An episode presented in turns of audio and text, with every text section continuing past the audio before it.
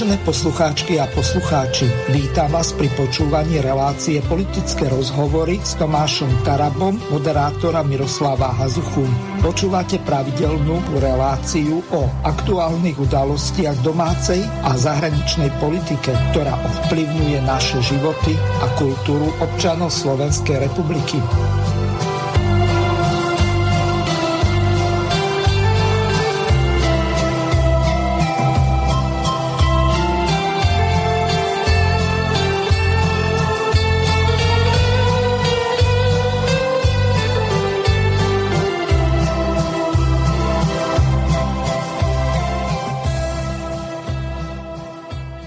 Vážené a milé poslucháčky a poslucháči, dnes je útorok a opäť vás vítam pri počúvaní ďalšieho pokračovania politických rozhovorov s Tomášom Tarabom, ktorého srdečne pozdravujem. Ahoj Tomáš. Ďakujem po mesiaci, pozdravujem všetkých, ahoj do štúdia. Aký si mal dnes deň? Ešte dnes som mal, tá, včera som mal veľmi taký dlhý, lebo som okolo polnoci sa vrátil z okresov uh, Kisuce, bol som, bol som na Orave, bol som v Puchove, mal som veľmi veľa stretnutí, tak uh, sme prišli aj spolu s kolegom Vladom Chovanom veľmi neskoro, ale boli to veľmi také príjemné stretnutia, obohacujúce a veľmi, veľmi pozitívne. Verím, že výsledky budeme vedieť v najbližších dňoch začať prezentovať, takže Takže dnes som bol v takom pohodovejšom režime, takže sa teším na reláciu. Výborne, takže už si trochu oddychnutý, skonsolidovaný po tom hey, včerajšom presne. náročnom dni. E, ty si sa mi e, zmienil, že ohlásili ste spájanie národných síl.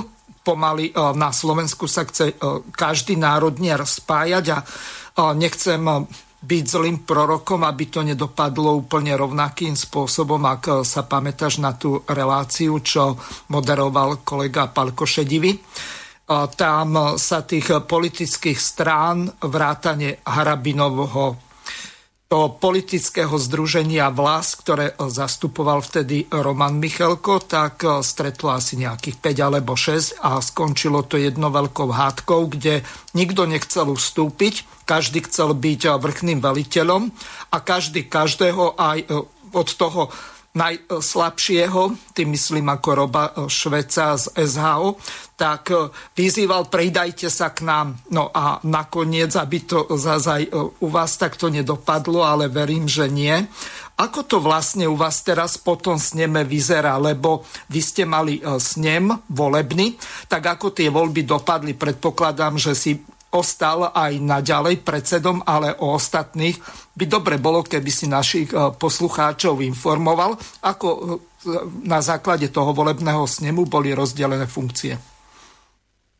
No my sme zmenili názov pred e, dvomi mesiacmi na, na sneme Kresťanská demokracia, život a prosperita, ktorú sme riadne založili v izbieraní 16 tisíc podpisov. To chcem zdôrazniť pre všetkých tých, ktorí uverili Belousovej klamstvom, že my sme nejakú stranu si niekde kupovali, my sme si nikdy v živote žiadnu stranu nekúpili. To, čo sme spravili, sme si úplne riadne pred 2,5 rokmi vyzbierali podpisy a prišli sme s veľmi jasnou hodnotovou agendou do politiky a e, vzhľadom na to, že za posledný v podstate 3 čtvrte rok, odkedy sme e, s Janom Podmanickým mali spomínanú e, takú hodnotovú tlačovú konferenciu, kde sme oznámili, že by napriek tomu, že ľudia sú v rôznych politických stranách, mali by vedieť a mať nejakú platformu, cez ktorú budú vedieť príjmať e, rozhodnutia, ktoré zákony v prospech Slovenska naprieč politickým spektrom by v parlamente mali šancu prejsť.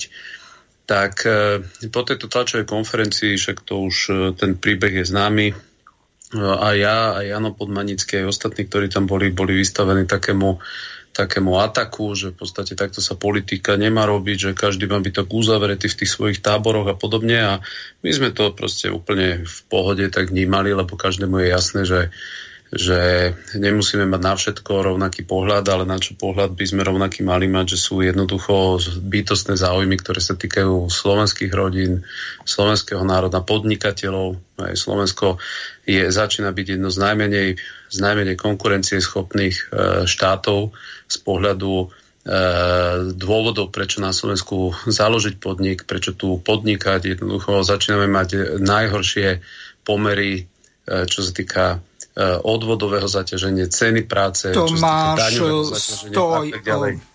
Ja sa ťa spýtam, keď eh, mohol by som tu prehrať nejakú tlačovku od Milana Krajniaka alebo od Richarda Sulíka, ktorí hovorili, že aké Eldorado na Slovensko urobia. Zatiaľ to vyzerá, že Eldorado je len pre tých vládnych papalášov, ale e, ľudia práce a takisto aj tí drobní podnikatelia, tak tu sa majú príšerne zle. Vieš, tak e, toto áno, mi áno, e, nejde to... do hlavy. Ako je to vlastne možné?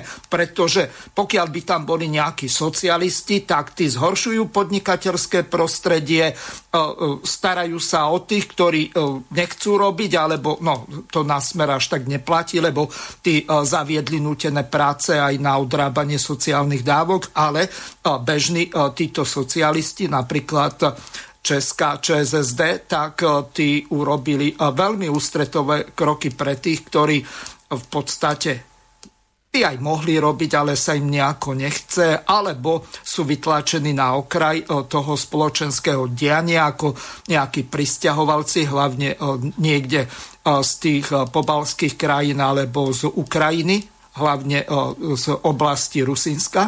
A Samozrejme, problém najväčší, na ktorý napríklad e, Okamurová strana poukazuje, e, tak to sú Rómovia, ktorí nerobia, robiť nechcú a e, to je v podstate agenda nejakého toho pravého sektora, ale tým nechcem naznačiť nič, aby to malo spoločné s Ukrajinou. Čiže tí ľudia, ktorí sú tak nacionalisticko-šovinisticky orientovaní najmä proti menšinám. Ej, ja k tomuto sa aj vyjadrím, len to chcem ešte len teda dokončiť, že my sme, že my sme v poslednom tak období e, proste videli veľký záujem e, zo strany ľudí, ktorí odmietajú sa zmieriť proste s tým, že na Slovensku e, vidíme ako liberáli proste posilňujú, veď tá progresívna vlna, ktorá na Slovensku ide, veď tá je úplne evidentná. Tie síly sa preskupujú do progresívneho Slovenska, Vidíte, že už aj za ľudí sa štiepí, a pretože už tí, tí karieristickejší liberáli idú, idú práve týmto smerom. No a potom e, je tu sociálna demokracia, ktorá je v kondícii, v akej je. No a potom e, v podstate, pokiaľ v roku 2024 najneskôr, ale veríme, že tie voľby majú šancu byť oveľa skôr, ak 2024 najneskôr e, nebude vyformovaná nejaká spolupráca strán, národných strán, ktoré ale majú koaličný potenciál, pretože tých strán, ktoré jednoducho sú, sú úlety, s ktorými sa nikto baviť nechce. Vidíme aj, aj tento týždeň, aj, aj minulý v podstate všetky tie také kľúčové strany sa jasne vyjadrili, s kým všetkým odmietajú vôbec si sadnúť za stôl tak takéto strany nikdy nedokážu, nech majú koľko chcú percent, ale nikdy nedokážu e, predstaviť nejakú alternatívu, pretože vy na to, aby ste dokázali niečo meniť, tak pre všetkým musíte byť známy aspoň tým, že v poriadku máte veľmi jasné postoje, dokážete tie postoje veľmi jasne obhajiť, ale musíte mať akceptáciu politickú na to, aby ste si dokázali s tými hlavnými aktérmi vedieť aspoň sadnúť tak, že v poriadku, toto sú moje podmienky, ak chcete spolupracovať, tak môžeme za týchto a týchto podmienok. Ale pokiaľ vás nikto ani len nepozuje a dopredu 2-3 e, e, roky povie už pred voľbami, že s týmito ľuďmi všetkými odmietame spolupracovať, no tak jednoducho takáto národná sila nie je absolútno prekažkou pre práve, že je len zámienkou preto, aby sa potom pospájali všetci títo liberáli dokopy. No a, no a toto je proste na stole, že jednoducho ak sa tie kresťanské a národné strany, ktoré si uvedomujú, že je potrebné vedieť predstaviť kompetentnú alternatívu, ktorá má koaličný potenciál, uh, pokiaľ k sebe nenajdu cestu, tak jednoducho uh, v roku 2024 najneskôr Slovensko zažije proste politickú zmenu takú, že z ktorej ja veľmi pesimisticky sa na to pozerám, že by sme sa vedeli z toho už následne dostať do nejakého normálu. Takže práve toto bol taký proste podnet, za ktorým čoraz viac ľudí začalo či už Jana Podmanického alebo ostatných proste aj kontaktovať a No a ten, ten prvý kroč, ktorým sme proste vykročili, je práve ten, že na tom volebnom sneme som veľmi rád, že sa rozhodol bývalý krajský predseda Smeru, ktorý nikdy nebol známy tým, že by niečo privatizoval alebo podobne, ale bol známy tým, že presadil v ústave e, definíciu muža a ženy, vyrokovával práve tieto podmienky medzi vtedajšou opozíciou, koalíciou že na Slovensku manželstvo a rodinu vlastne tvorí muž a žena, čo je už dnes pomaly extremistický názor v iných krajinách. A práve Jano Podmanický bol aj ten, ktorý rokoval medzi koalíciou a opozíciou o prijati veľmi dôležitých sociálnych zákonov, či už to bol strop, dôchodkový strop a podobne. Takže toto všetko za neho hovoria výsledky, tak práve preto, tým, že je to jeden veľmi, veľmi populárny a úspešný primátor, a respektíve starosta e, krásnej malebnej dedinky na Kisúciach Starej Bystrice. Je tam, e, e, myslím, už skoro 20 rokov tým starostom napriek svojmu mladému veku. Tak práve to je dôležitý pilier, pretože takíto ľudia som rád, že chcú v politike ešte zostať, že chcú vykonávať ďalej svoju, svoju v podstate službu národu Druhú vec, ktorú som veľmi rád, keď vidíme, že Slovensko už dlhé, dlhé roky zápasy s tým, že jednoducho a už ani sa nevieme ako keby v elementárnych veciach sami o seba postarať. Vidíme tu, e, máme historicky najnižšiu e, sebestačnosť v otázke, v otázke základnej potravinovej sebestačnosti. To, čo robí minister polnohospodárstva, terajší, terajší pán Mičovský, to je jedna čistá katastrofa. Ak sa pozriete na plán obnovy, na polnohospodárstvo, veľkú nulu vyčlenili. Veľkú nulu, dali tam na rôzne projekty, vodík a neviem na čo, obrovské miliardy na elementárnu polnohospodárskú a potravinovú sebestačnosť na slovenské zdravé potraviny. Veľká nula.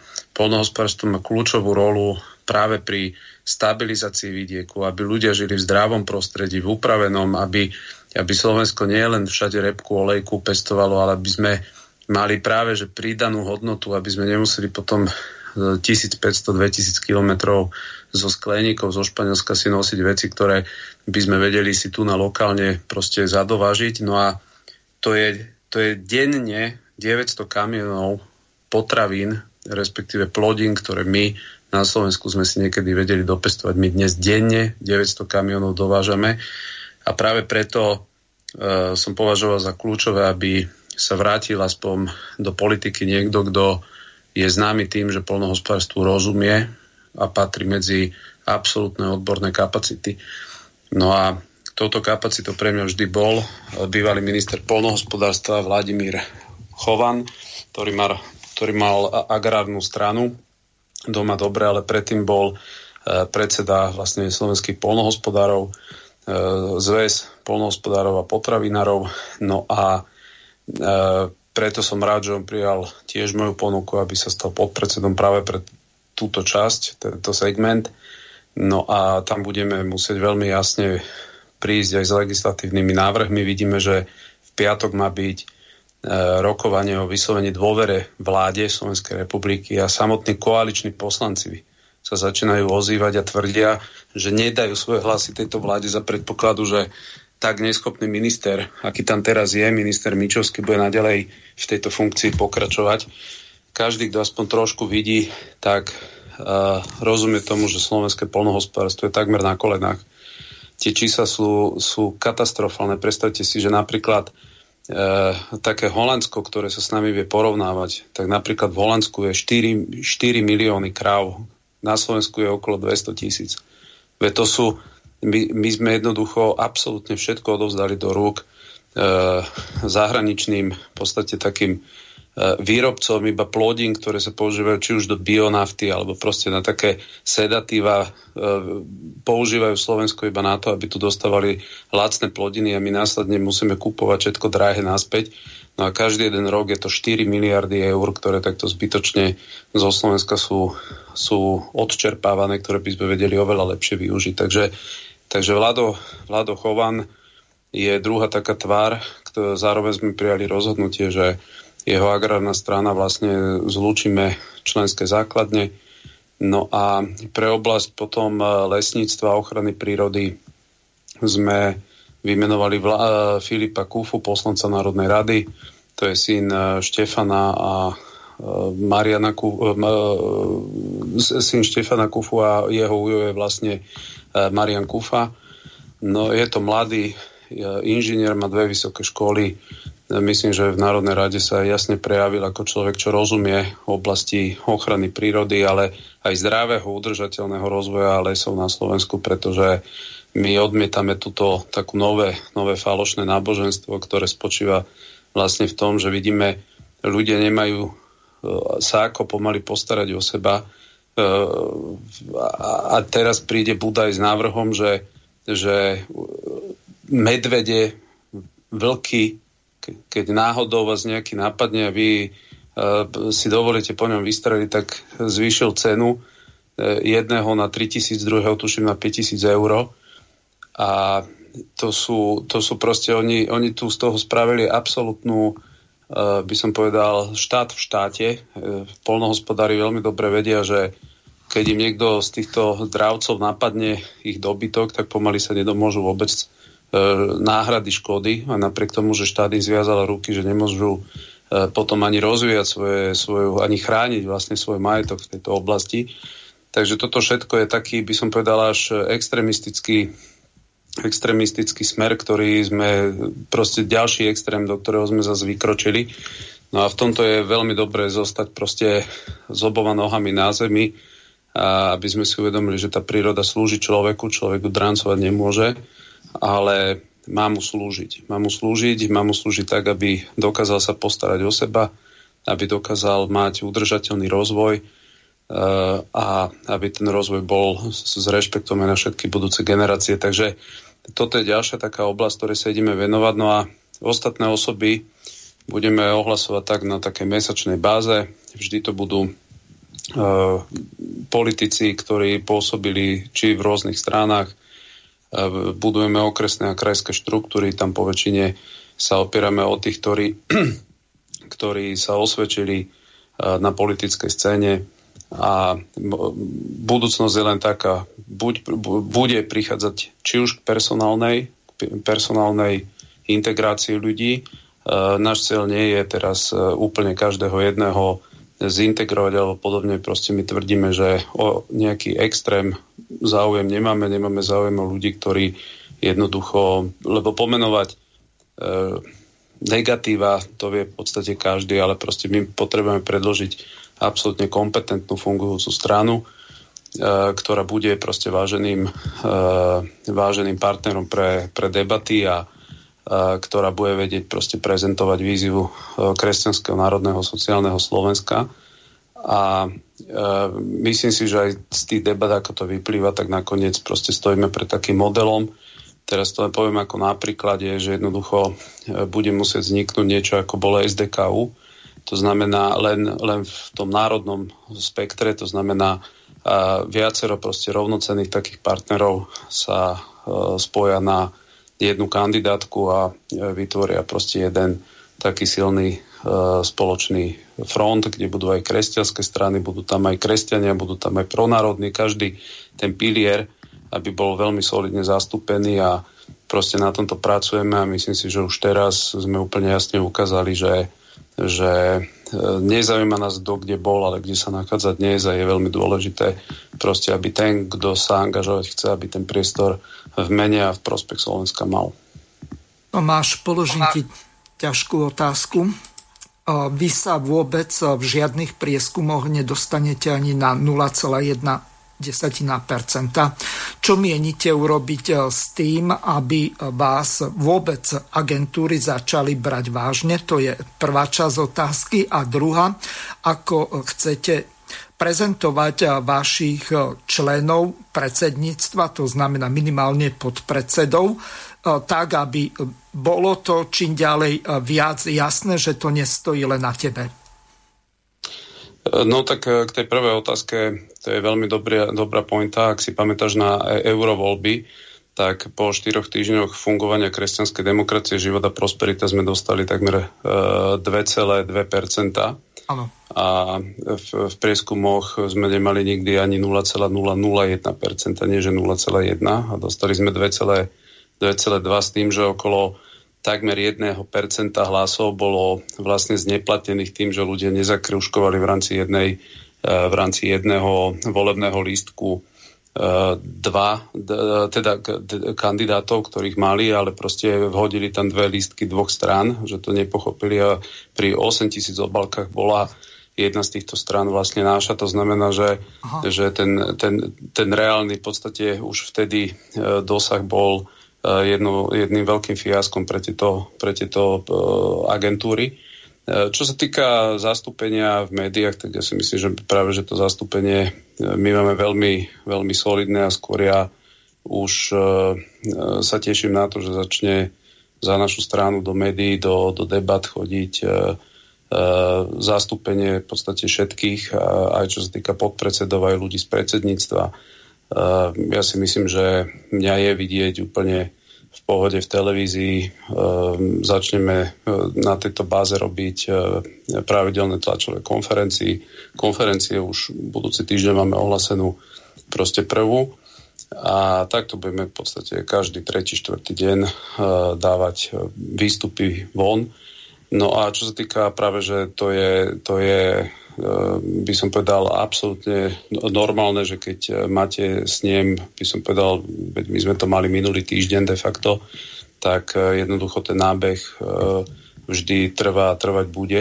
Takže v tomto my sme úplne v pohode. Toto, čo je, to, čo je dôležité, aby proste tí ľudia vedeli, že na akých základných pilieroch ten program má stáť a proste ten, aby sme presadzovali a išli tvrdo za ním. Takže v tomto nepôjdeme úplne cestou, že oslovíme úplne teraz každého, ktorý má nejaké, nejaké krúžky alebo niečo za predpokladu, že e, proste by to narušilo, by som povedal, nejakú takú e,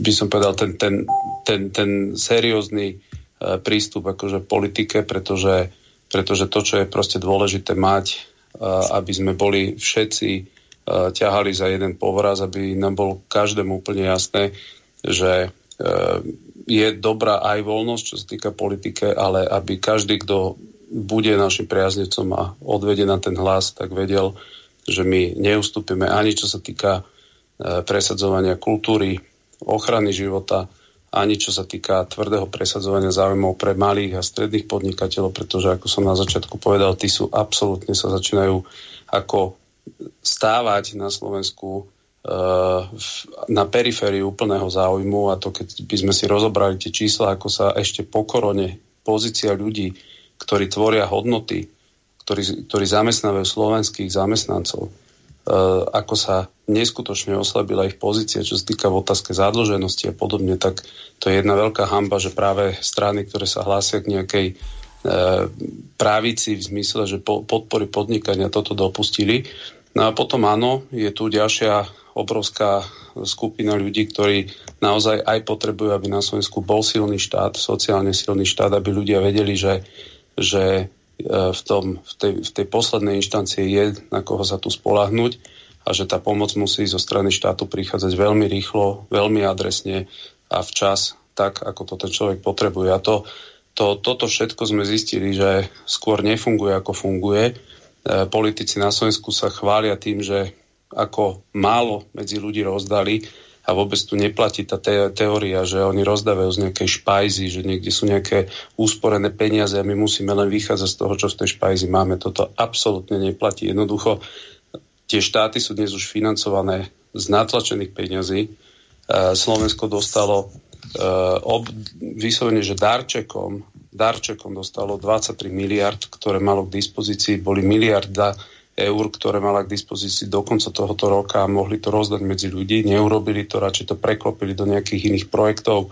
Majú to rozdávať do 2023. Vzhľadom na skúsenosti, ako vieme, že doteraz tie eurofondy správovali, tak vieme, že to nestihnú, to sa nedá stihnúť ani rozdať. To znamená, nezvratne tu prichádzajú ľudia o peniaze a namiesto toho sa im tu dáva nejaká vízia, nejaké vodíkové ekonomiky a podobne. To sú všetko alternatívy, ktoré jednoducho potrebujú byť subvencované, to znamená, potrebujú byť napojené na nejaký štátny rozpočet, pretože sú nerentabilné. Keby boli rentabilné tieto projekty, už dávno ich financujú banky, už dávno sú súkromné firmy, ktoré to z vlastnej iniciatívy, so, so snahou získať uh, nejaký profit, toto všetko realizovali. Namiesto toho sa tu púšťajú žilov, proste eurofondy, je to už pripravené ako obrovská lobbyingová kampaň. Vidíte, že 38% peňazí, ktoré Slovensko niekam mali posunúť, e, musia byť do, investované do tzv. zelenej ekonomiky, čo opäť bude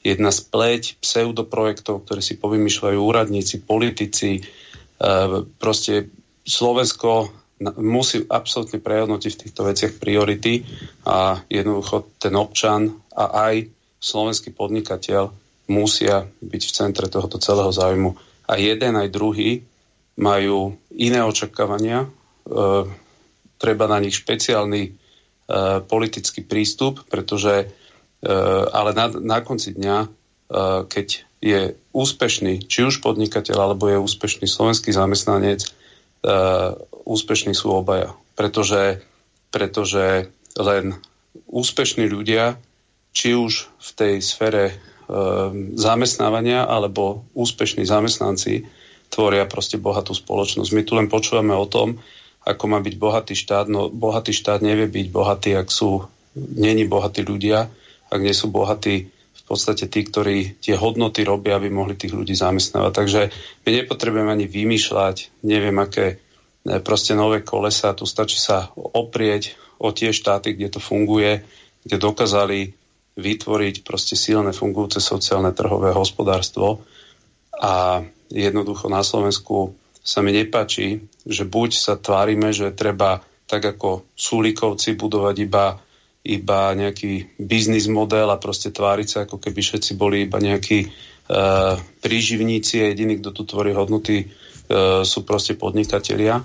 Ale na druhej strane tiež sa mi nepáči, ak sa tvárime, ako keby to bez tej súkromnej sféry proste išlo. Súkromná sféra je najväčší zamestnávateľ dnes na Slovensku a tí podnikatelia, ktorí dávajú ľuďom dobre zarobiť, ktorí, ktorí investujú na Slovensku peniaze, ktorí vyrábajú čoraz sofistikovanejšie produkty, ktoré majú svojich odberateľov, ktoré, cez ktoré vedia nájsť odberateľov, tak aby títo ľudia vedeli, že ten štát si toto všetko váži, že nešli investovať do Maďarska, do Polska, ale že investujú a zamestnávajú ľudí na Slovensku.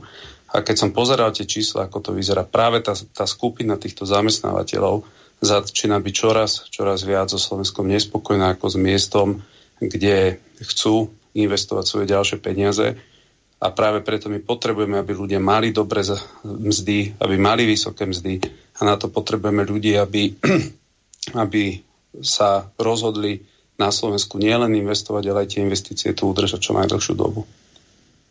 Máš pred reláciou, tak e, mi jeden typ poslala poslucháčka, ktorá pravdepodobne dnes e, do relácie aj zavola a veľmi ju bude zaujímať, lebo na všetky tieto relácie s tebou sleduje, e, že aký je tvoj názor na vášho kolegu Derďa Dimešiho, ktorý má rozohratý spor vo vládnej koalícii e, s Klusom a s ďalšími e, ľuďmi z SAS, e, tak to prehrám. Dobre by bolo, keby si to komentoval a vyjadril sa k tomu, že čo s takýmito ľuďmi robiť, lebo Budeme tu mať slovenských extrémistov a takisto maďarských extrémistov a ešte liberálnych extrémistov.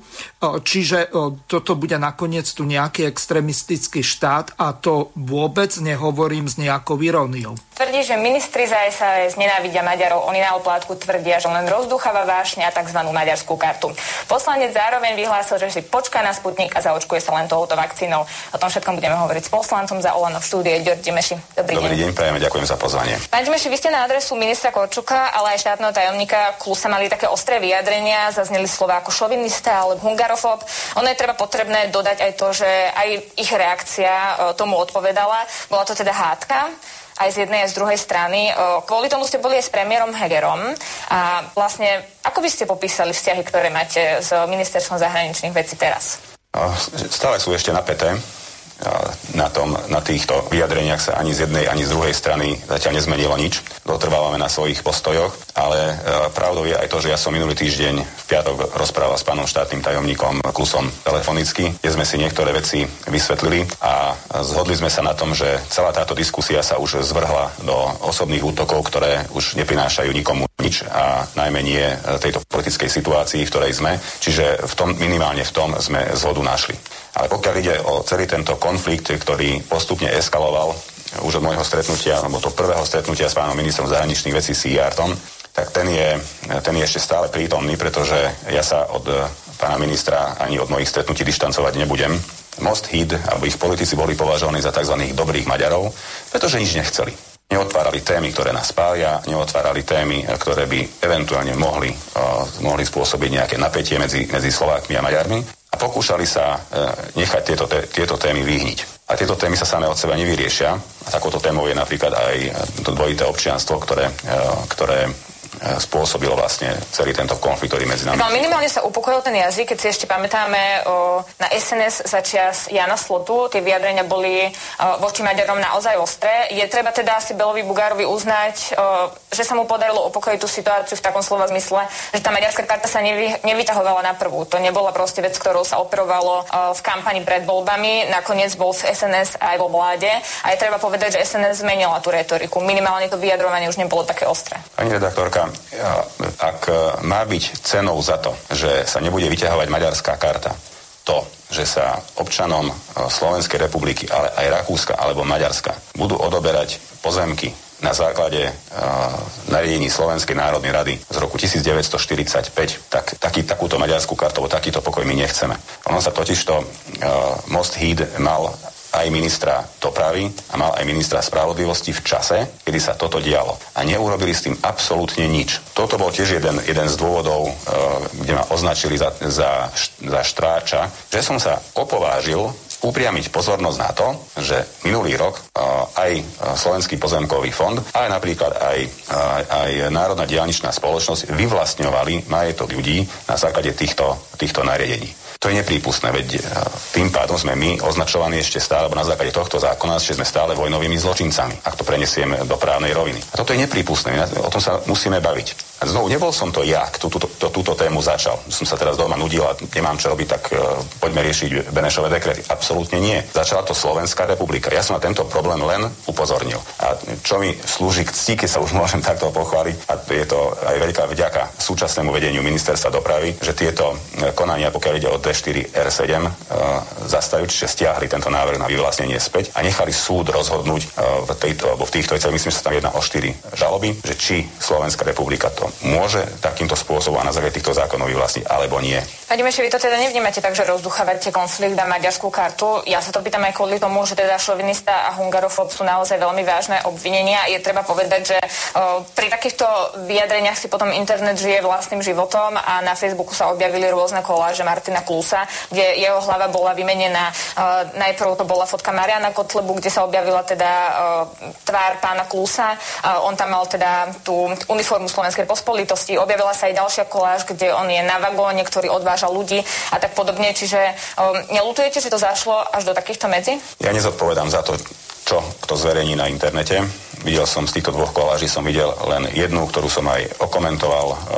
Nebolo to najšťastnejšie, ale vnímajte prosím vás aj ten kontext. Bolo to v nedeľu po diskusnej relácii, uh, keď Martin Klus mňa označil za plateného diverzanta, čo sú tiež veľmi vážne obvinenia na ktoré som reagoval jedným facebookovým statusom. On teda povedal, nie... že keby ste boli plateným uh, diverzantom, tak by to nevyzeralo inak? To je, to je to isté, čo absolútne nie som.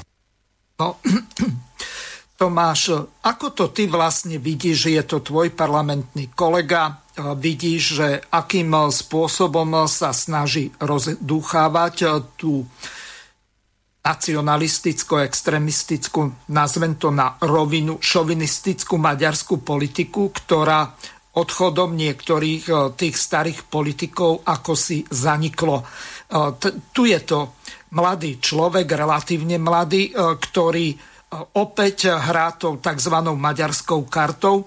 Ako odišiel Slota z politiky, tak došlo k nejakému takému útlmu týchto vyhrotených sporov medzi Slovákmi a Maďarmi na južnom Slovensku. Ja pripomeniem, že ja to mám na maďarské hranice nejakých 35 kilometrov, takže nechcem sa dožiť toho, ak by tu nejaké maďarské gardy, Jobik alebo kdokoľvek iný pochodoval a nedaj Boh, ako hovorí Klus, že by došlo k nejakej takej situácii, že tu prídu nejakí maďarskí špeciálni vojaci na spôsob, čo ja viem, Delta Force alebo Specnazu, ktorí budú neoznačení a budú tu robiť poriadok so Slovákmi na južnom Slovensku.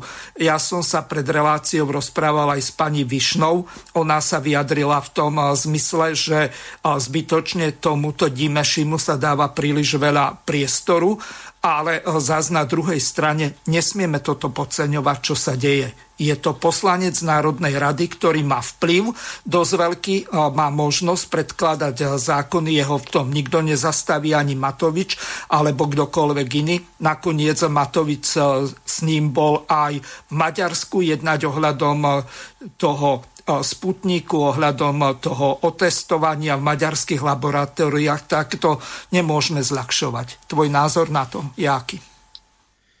Ja si myslím, že uh, tieto veci, čo sa dejú a samozrejme, že sa začína hrať s maďarskou kartou, to by sme boli úplne hluchí a slepí, keby sme to nevnímali a možno aj sú takí slovenskí politici, ktorí to bagatelizujú. Ale je to, je to jednoducho realita.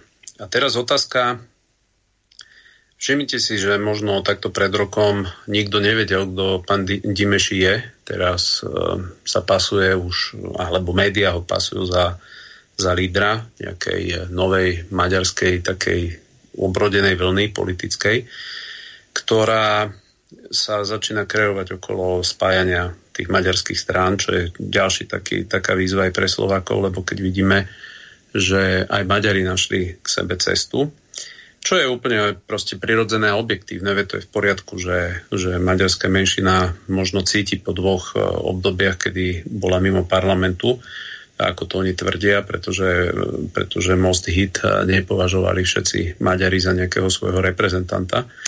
Tak e, jednoducho začína sa tu hrať s kartou, ktorá je postavená očividne na vytváraní emócií, na, na veciach, na ktoré historicky Slováci a Maďari e, nemajú a možno ani nemusia mať rovnaký názor. Ale preto si myslím, že sa trošku stotožňujem s pani, s pani posluchačkou, ktorá povedala, že pánovi Dimešimu sa dáva možno z pohľadu Slovakov príliš veľká váha, respektíve priestor. A tie reakcie, ktoré, ktoré má z SAS na jeho adresu, tak e, e, ja si myslím, že tu ide z pohľadu Sasky o taký, také nejaké deja vu, ktoré zažili pri Matovičovi e, pri covide, kedy sa snažili parazitovať na tom, že na vláde a v médiách kritizovali opatrenia, ktoré, ktoré mimochodom oni sami v parlamente schvalovali.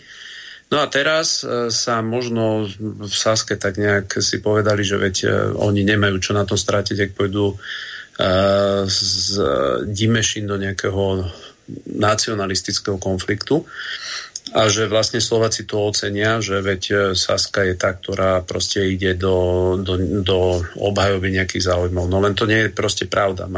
Saska vyvoláva témy a proste, proste dávajú zámienku Dimešimu chytať sa rôznych interpelácií, názorov a tak ďalej, ktoré jemu v tom jeho elektoráte maďarskom z neho robia hrdinu. Proste ja neviem, či toto niekto nepochopil v tej Saske, že buď to pochopili a majú to nejaký taký kalkul, ale chcem povedať, že v tomto celom príbehu uh, by som bol veľmi nerad, keby sa sadlo nejak na lep tomu, že sa bude E, teraz radikalizovať tá komunikácia, no na tomto určite e, Dimeši nestratí ani strácať nebude z pohľadu tej svojej záujmovej skupiny, ak, aby sa stal ako nejakým takým e, lídrom maďarskej menšiny, čo podľa mňa je jeho záujem. Takže to je z pohľadu toho, že snažím sa komplexne chápať tomu, že, že e, Dimeši proste hľada mediálnu príležitosť na to, aby aj za cenu e, nejakého zdanlivého narastania konfliktu, čo on prezentuje ako obhajobu legitímnych záujmov maďarskej menšiny. Proste prišiel s nejakou relevantnou politickou národnou slovenskou silou do, do konfliktu. Takže toto je proste, čo tu je. Druhá vec je, že Slovensko je, je náš štát, je to, je to ucelené územie a my ako slovenskí politici musíme preventívne rozumieť tomu, že nemôžeme robiť také chyby, následkom ktorých by časom bolo uh, oslabenie suverenity Slovenskej republiky tak, ako ju dnes, alebo národnej integrity, tak, ako ju dnes poznáme. A jednou z tých základných parametrov, ktoré my ako národní politici by sme mali ctiť a obhajovať je, my nemôžeme mať záujem na tom, aby sa eskalovalo nejaké národnostné nápetie na juhu Slovenska. Preto naša pozícia musí byť v tomto trošku iná, ako je pozícia možno Dimešiho, pretože Slovensko je naša spoločná vlast a tu chcem povedať jednu, jednu takú moju osobnú skúsenosť s Georgian Dimešim v parlamente, že ak sa s ním rozprávam, tak som si pri ňom všimol jednu vec, že pri najmenšom, ak nie sme na kamerách, tak mimo kamier, nemá najmenší problém rozprávať o Slovensku ako o spoločnom štáte. To možno v tom mediálnom obraze e, toto nerobí, alebo ľudia majú pocit, že to nerobí, ale ja môžem za seba povedať, že keď som sa viackrát s ním rozprával o, o pohľade na naše či už spoločné dejiny, alebo proste na našu spoločnú budúcnosť, pretože ja si myslím, že máme my e, záujem na tom, aby sme s Maďarskou republikou mali, už len preto, že sú to naši susedia a po druhé, že zdieľame s nimi veľa spoločných záujmov v rámci Európskej únie, pretože Slovenská republika, ak bude osamotená, aj Maďari, keď budú osamotení, a konec koncov aj Poliaci, ak budú osamotení, nepresadia v Európskej únie nič. A to môže byť záujmom niektorých síl aj v rámci Európskej únie, rozbiť nejakú spoluprácu týchto krajín, pretože bez tejto spolupráce my máme každý jeden sám tak strašne málo politických hlasov v Európskej únii, že nielen, že nič nepresadíme, ale nedokážeme ani zabraniť niečomu, čo nám niekto bude chcieť vnútiť. A myslím si, že tu sa zhodneme, že politika Viktora Orbána vo veľa oblastiach je absolútne kompatibilná so záujmami Slovenska, či už išlo o imigráciu, nakoniec Eh, on tam bol vtedy veľmi výrazná tvár eh, takého odporu. A toto sú všetko veci, na ktorých eh, si myslím, že treba proste stávať, ale na, na báze absolútne rovnoceného partnerstva. A viem, že Juraj Dimeši má záujem práve na tom, že aby zahraničná politika Slovenska bola veľmi silne postavená na V4. Čo napríklad už liberáli v tejto vláde Uh, si všimnite, že začali rozprávať o tom, že V4 je nejaká, nejaká gula na našej nohe, ktorú musíme od seba odhodiť a podobne. Takže preto ja eh, chcem len povedať, že rozumná politika musí byť tá, aby Maďarsko veľmi jasne vedelo, že sú pre nás témy, o ktorých sa nikdy my baviť nebudeme. A to základnou témou, ktorá je, to je integrita a celistvo Slovenskej republiky. A Maďari musia vedieť, že toto sú veci, pri ktorej, ak oni budú Slovako v tejto agende jednoducho podkopávať alebo, alebo podrývať, nebude to na prospech ani ich samotných, pretože je veľmi dôležité aj od Slovenska, aby jednoducho tu fungovala jedno silné politické zoskupenie v rámci Európskej únie a to je V4.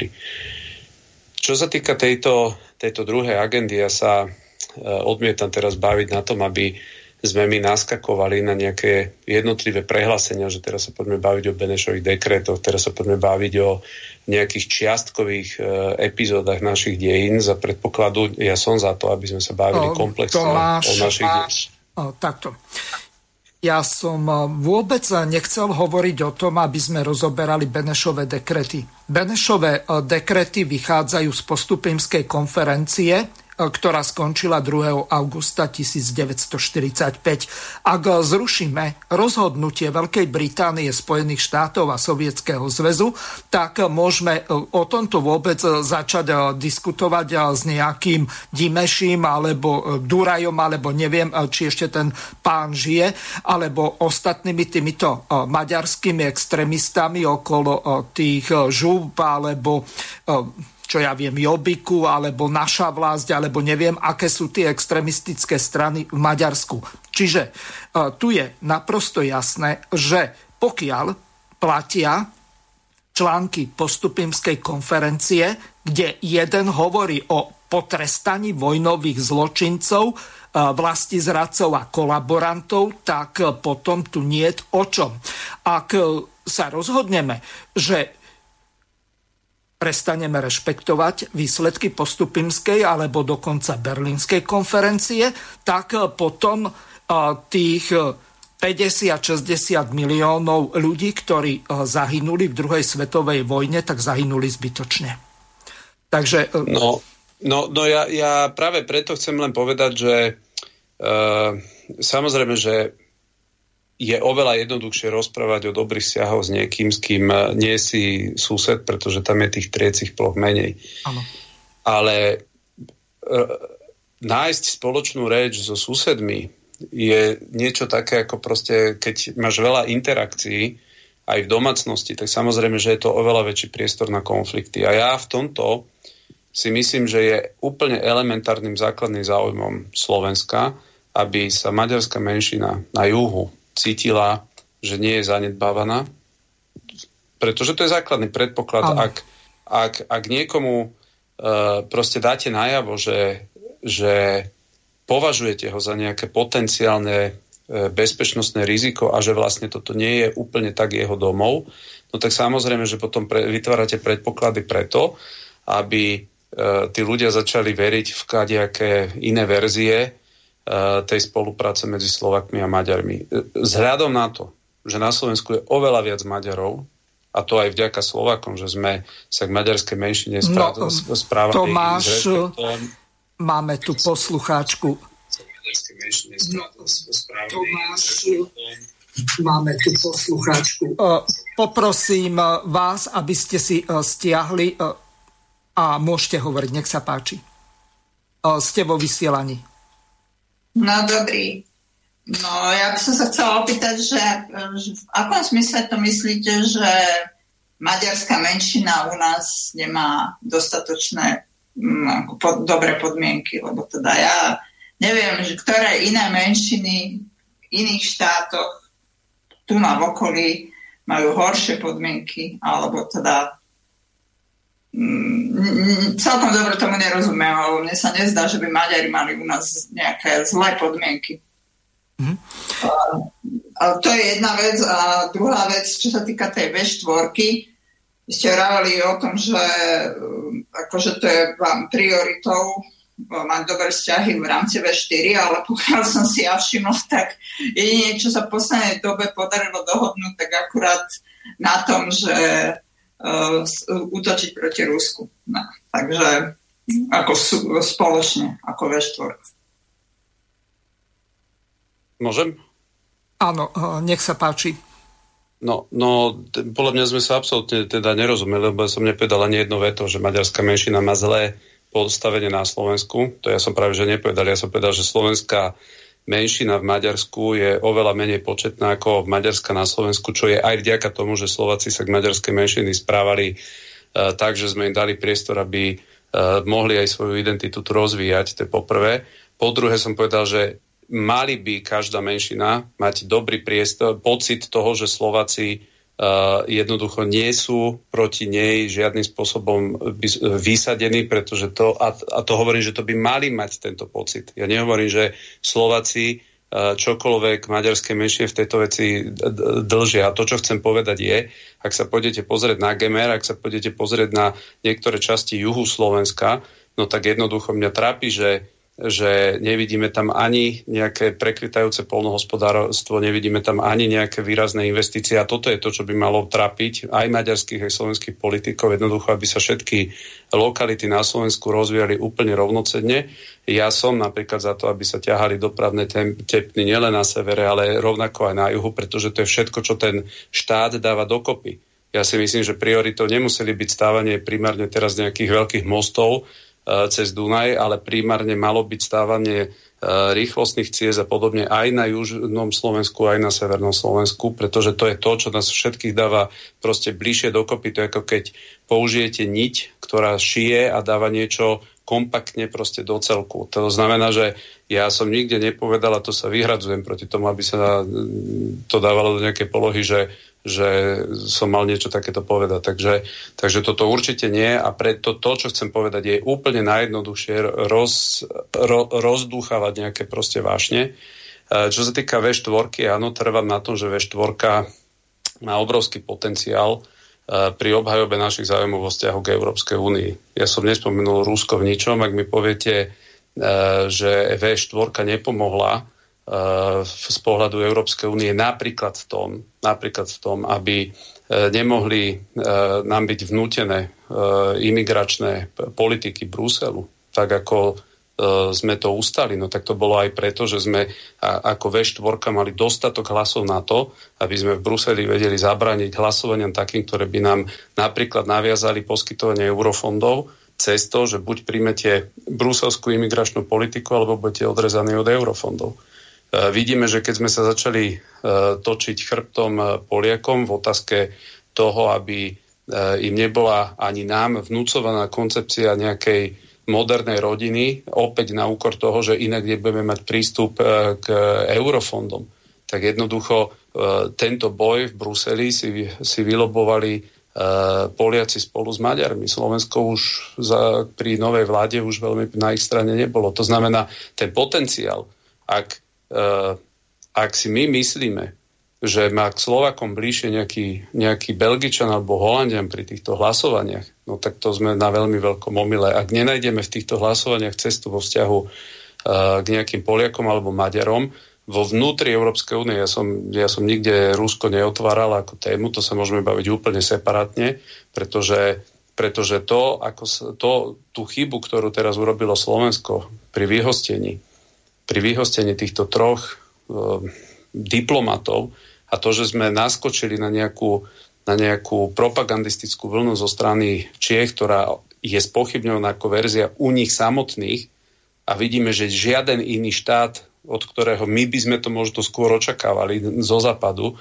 neurobil takýto krok, ako urobila slovenská vláda, tak ja si myslím, že Slovensko nevyužíva absolútne vo vzťahu k Rusku ten potenciál, ktorý my sme mali aj vzhľadom na to, že sme Slovania, aj vzhľadom na to, že sme, e, že rozumieme oveľa viac tej mentalite ruského národa. My sme mali práve tu zohrať veľmi aktívnu rolu pri riešení tých konfliktov a nie, aby sme sa my absolútne slepo pustili nejakou cestou, ktorá Slovensku absolútne nič pozitívne neprinesie. Diplomácia sa robí niekde za stolom a ja už dnes e, veľmi silne pochybujem, že takýto takýto krok ešte urobí niekto iný. Už vidíme, že Tomáš, kancelár...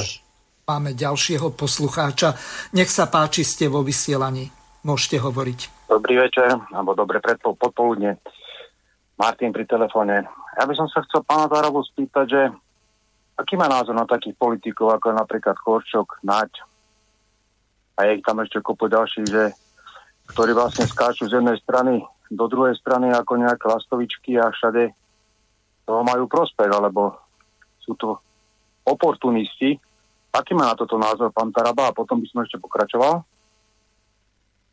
No ja si myslím, že, že pán Korčok je ani není, že zástupca SAS, on je sám, sama o sebe jednotka uh, v tejto vláde a uh, to, čo robí, ja som to nazval veľmi jasne, že považujem uh, aj kroky, ktoré urobil pri Rusku za niečo, čo je propagáciou alebo čo je skôr uh, jeho osobnou snahou uh, zvýšiť svoj nejaký potenciál, karieristický potenciál v potenciálnych uh, medzinárodných inštitúciách a, a robí to na úkor záujmov Slovenskej republiky.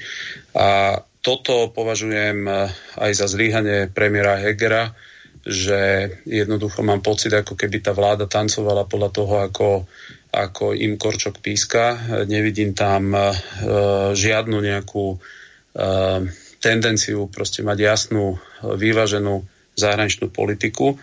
No a toto si myslím, že je problém viacerých. To je problém aj prezidentky Čaputovej, aj, aj samotného ministra Náďa, že proste tí ľudia niekde tak v úzadí skôr e, pozerajú na svoje vlastné nejaké záujmy uplatniť sa v medzinárodných inštitúciách a podľa toho príjmajú tie rozhodnutia. Takže, takže toto je môj názor.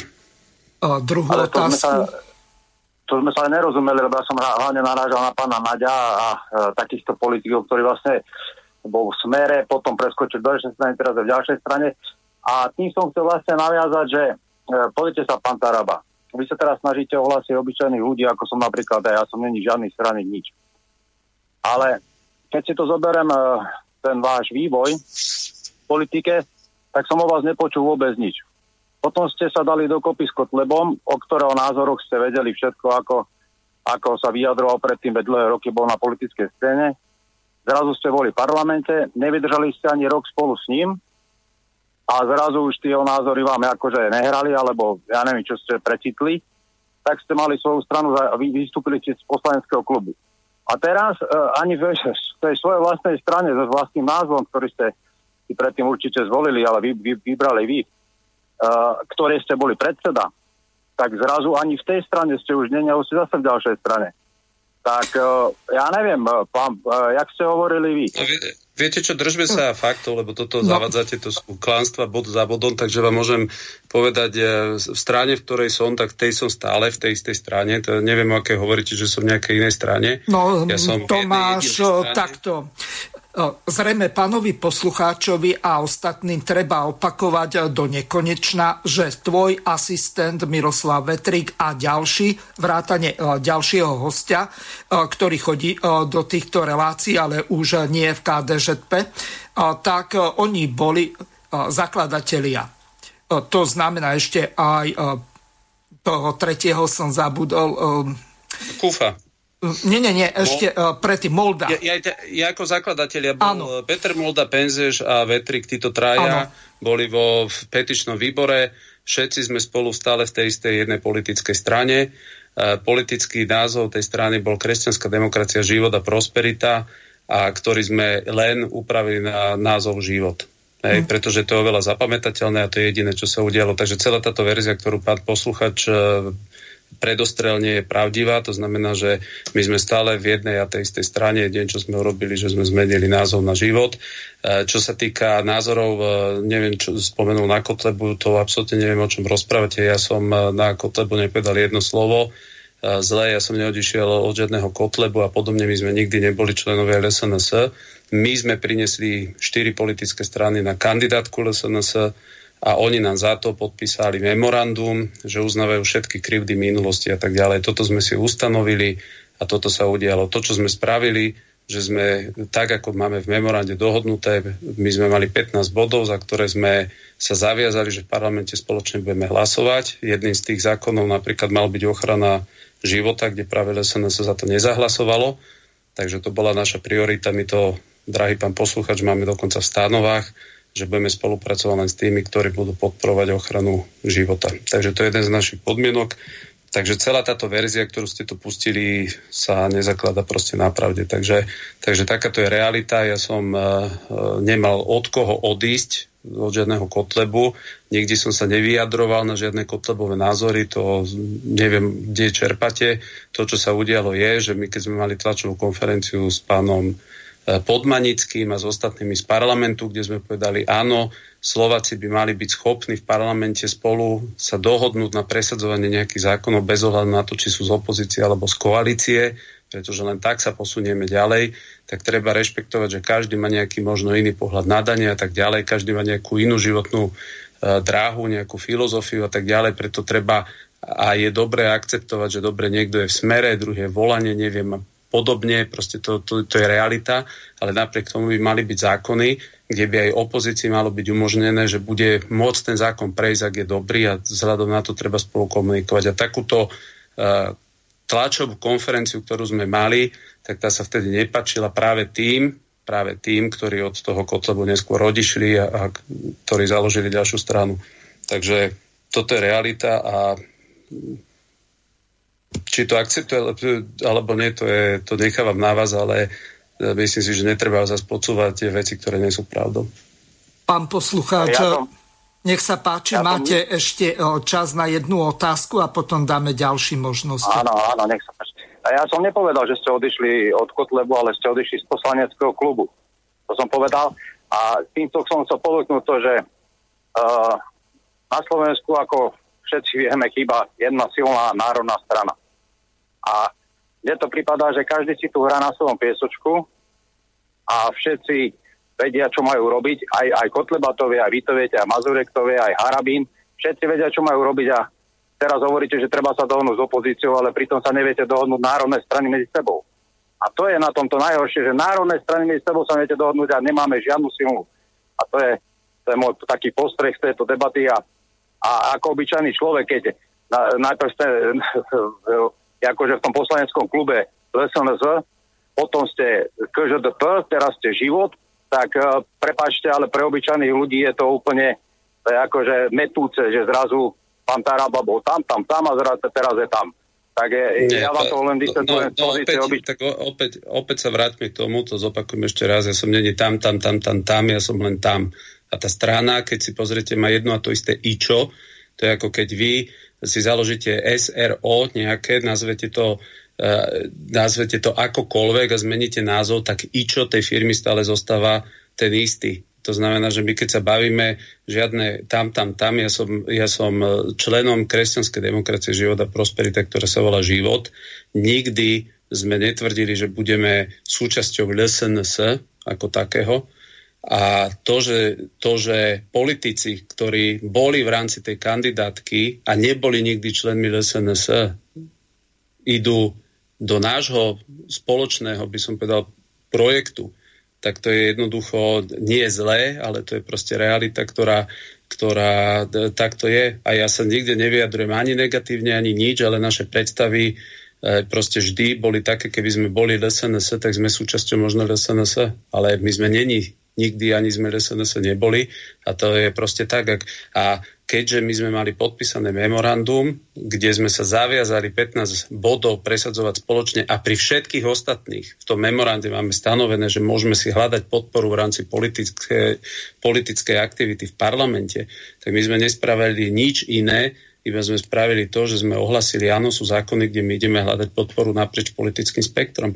To, že sa hlasovalo napríklad o tom, aby pred Veľkou nocou boli otvorené a umožnené kostoly, e, teda slúženie bohoslúžeb von v exteriéroch v kostoloch a to, že to prešlo, čo si myslím, že je jediný návrh poslanecký z opozície, ktorý kedy v tomto volebnom obdobie, období prešiel, no tak to je len preto, že ako, ako politici sme schopní sa baviť v rámci parlamentu, hľadáme preto podporu. A, a ja som tam preto išiel, ja som tam nešiel preto, aby som viedol nejaké zákopové vojny a, a nemohol sa baviť s niekým iným a hľadať podporu pre úplne normálne, racionálne veci.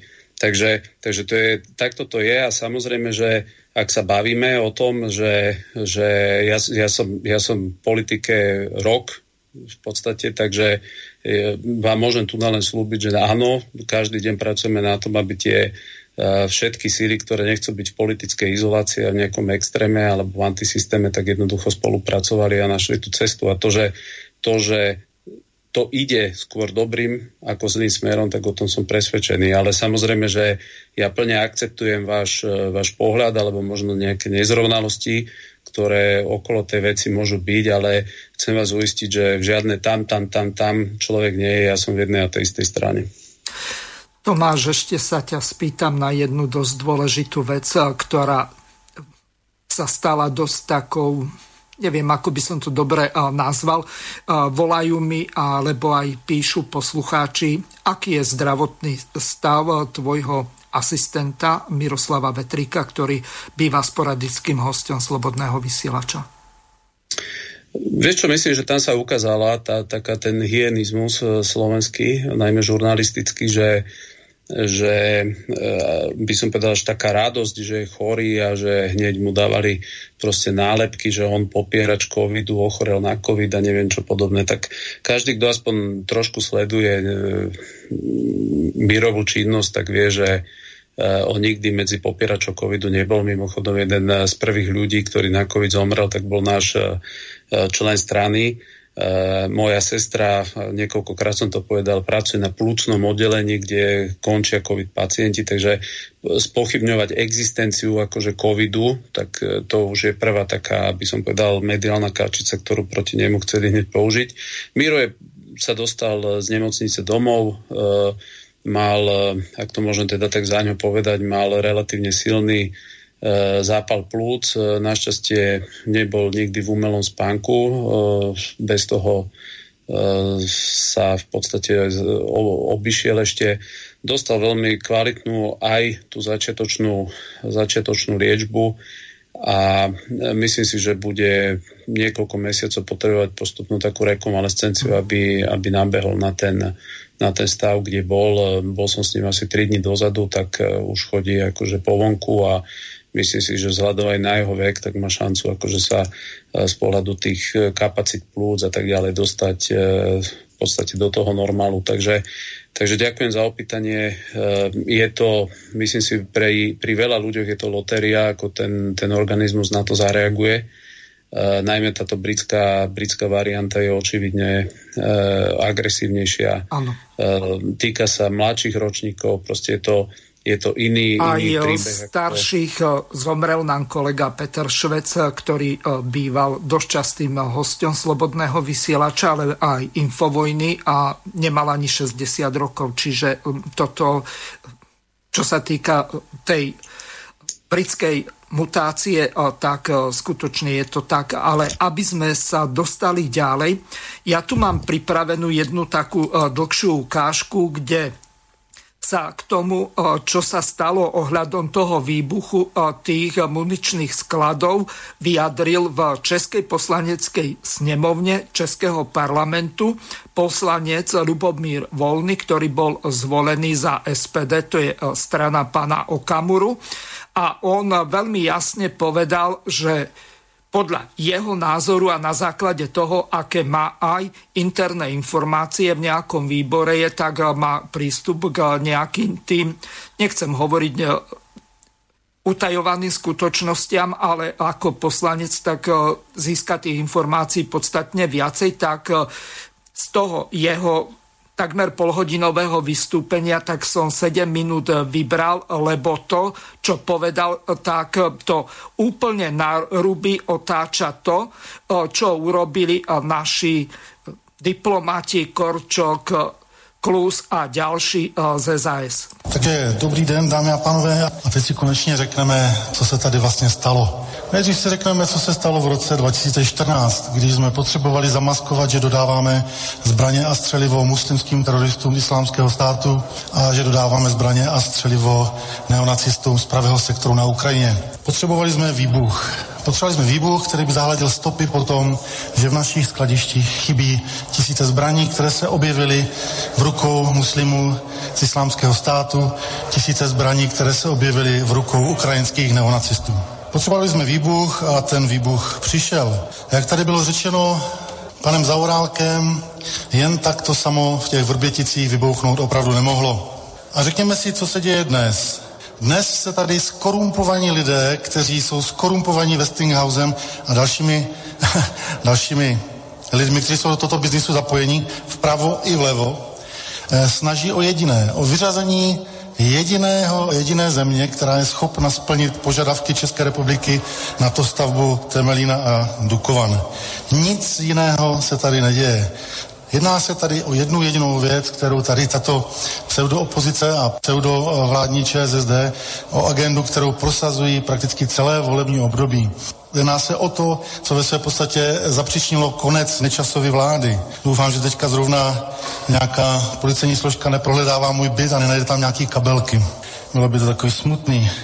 A víte, co je nejhezčí? Že na to, že e, ten sklad ve Vrběticích byl vyhozen do vzduchu, aby zahladil e, zločin České republiky, kdy jsme porušovali všechny mezinárodní normy a zákony a dodávali jsme zbraně muslimským teroristům a dodávali jsme zbraně ukrajinským neonacistům. A to, že tady jde jenom o to, aby e, Temelin a Dukovany nemohli dostavět Rusové, tak já na to nepotřebuji vůbec žádné důkazy.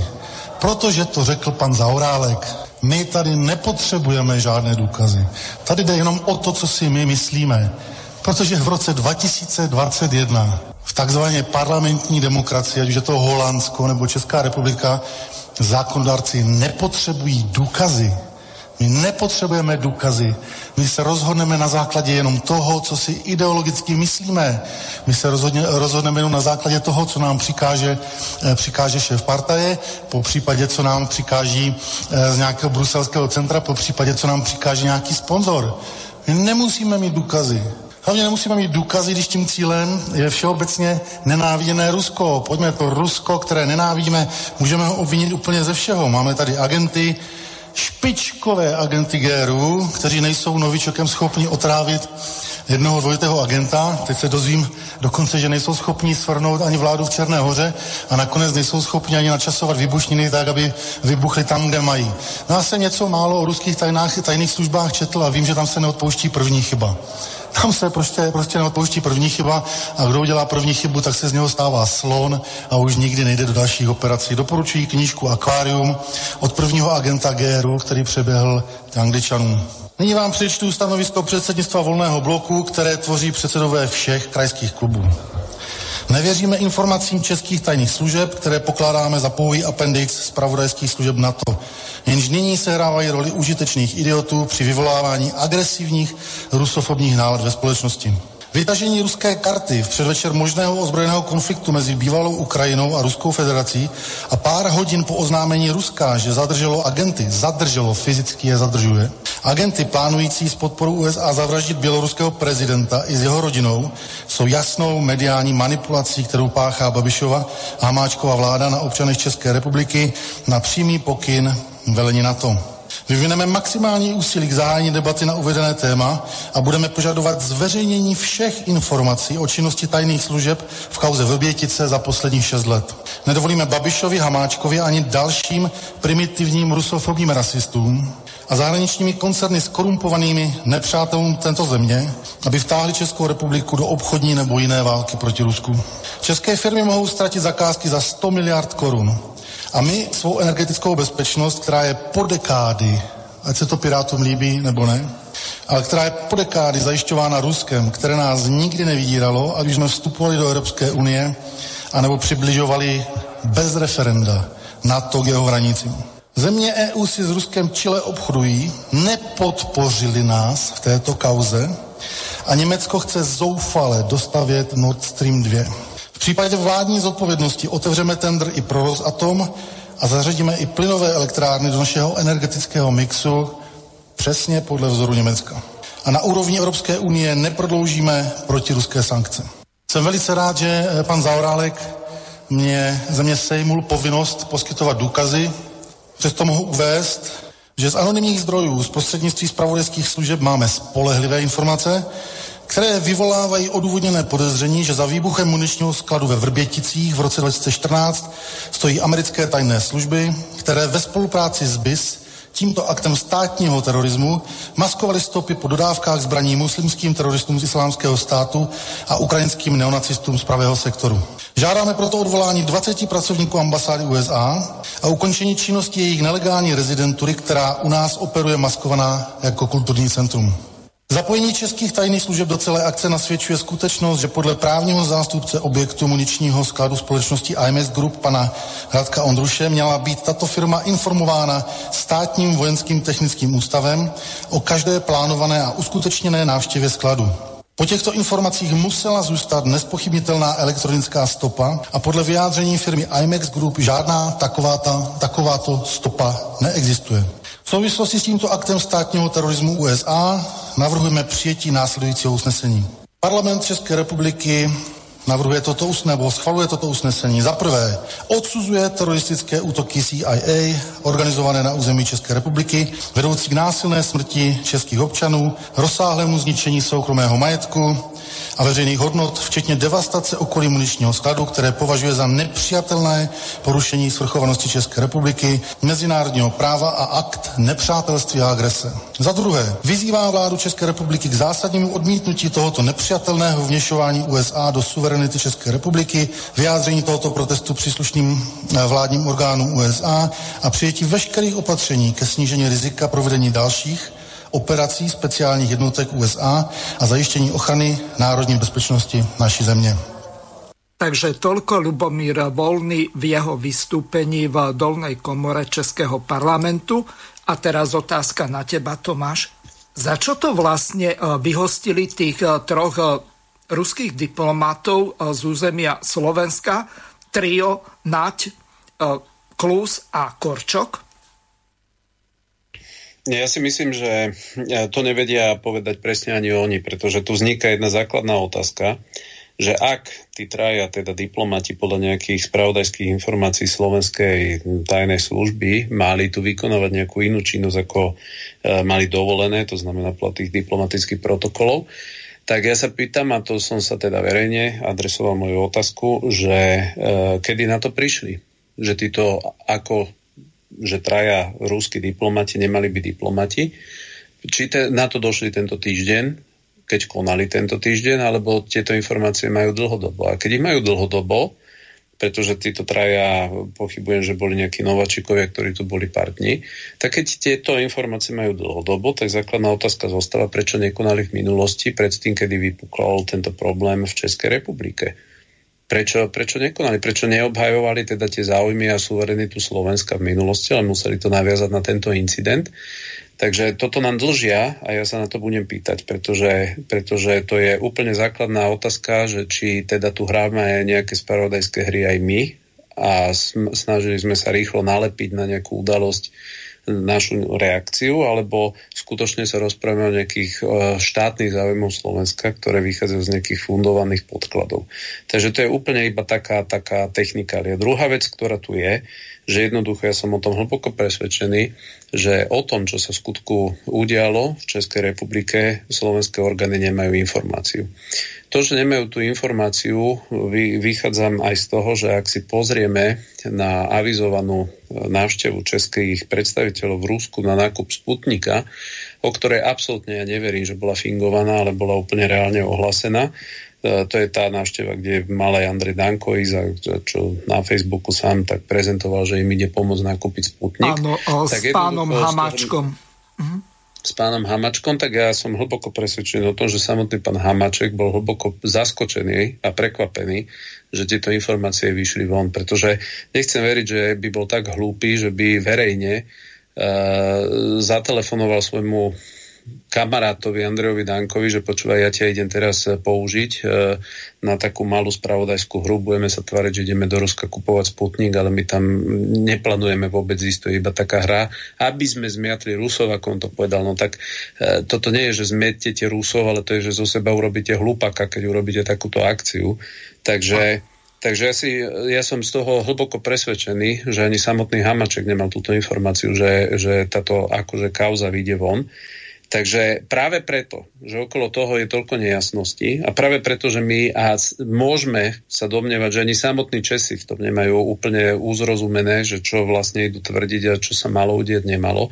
Vzhľadom na to, že od toho výbuchu je 7 rokov a teraz sa pýtam, že či 7 rokov nie je dostatočne dlhá doba na to, aby niekto takýto útok e, úplne jasne vyšetrilo to väčšmi, keď teraz vidíme, že tam sú e, kamerové záznamy a presne vedia identifikovať ľudia a tak ďalej, veď tieto kamerové záznamy záznamy zrejme ne, nenašli minulý týždeň alebo nedávno, takže vzhľadom na tieto všetky veci považujem za absolútne krajne nezodpovedné vo vzťahu k našim štátnym záujmom, že sme sa pustili do, do nejakej falošnej solidarity, pretože to vyhostiť niekoho, nemá nič s nejakou solidaritou. Vy buď niekoho vyhostujete preto, lebo koná protiprávnu činnosť na vašom území a potom to nemôžete naviazovať na žiadnu udalosť v inom štáte, ale povedzte mi, čo je to za nejakú solidaritu, keď vy vyhostíte niekoho len preto, lebo vás o to niekto druhý požiada. Veď v podstate toto bola požiadavka zo strany Českej republiky, že ukážte všetci solidaritu s nami a vyhostíte aj vy niekoho. To znamená, no dobre, keď sme sa, e, keď sme sa možno pomýlili my, tak chceme, aby ste vyjadrili solidaritu a pomýlili ste sa všetci. To je podľa takejto logiky. Takže, takže e, Slovensko sa v tomto absolútne unahlilo. Myslím si, že neukázali žiadnu profesionalitu Korčok a spol, práve že ukázali obrovský amatérizmus a taký, by som povedal, trapný geopolitický aktivizmus, ktorý nemôže zbudzovať žiaden rešpekt ani medzi západnými štátmi a, a nezbudzuje logicky žiadnu nejakú odozvu ani medzi Rusmi. Vidíme to na konci dňa, že sa ani Francúzi, ani Nemci, ani Rakúšania, nikto sa neponáhla vyhostovať niekoho. To znamená, opäť zostaneme my ako kol v plote. Áno, myslím si, že, že toto sú tie momenty, kedy, kedy možno individuálne chcú dokázať tí naši predstavitelia, že, že urobia čokoľvek na počkanie lenže toto nebol akt, ktorý by bol v súlade so zájmami Slovenska.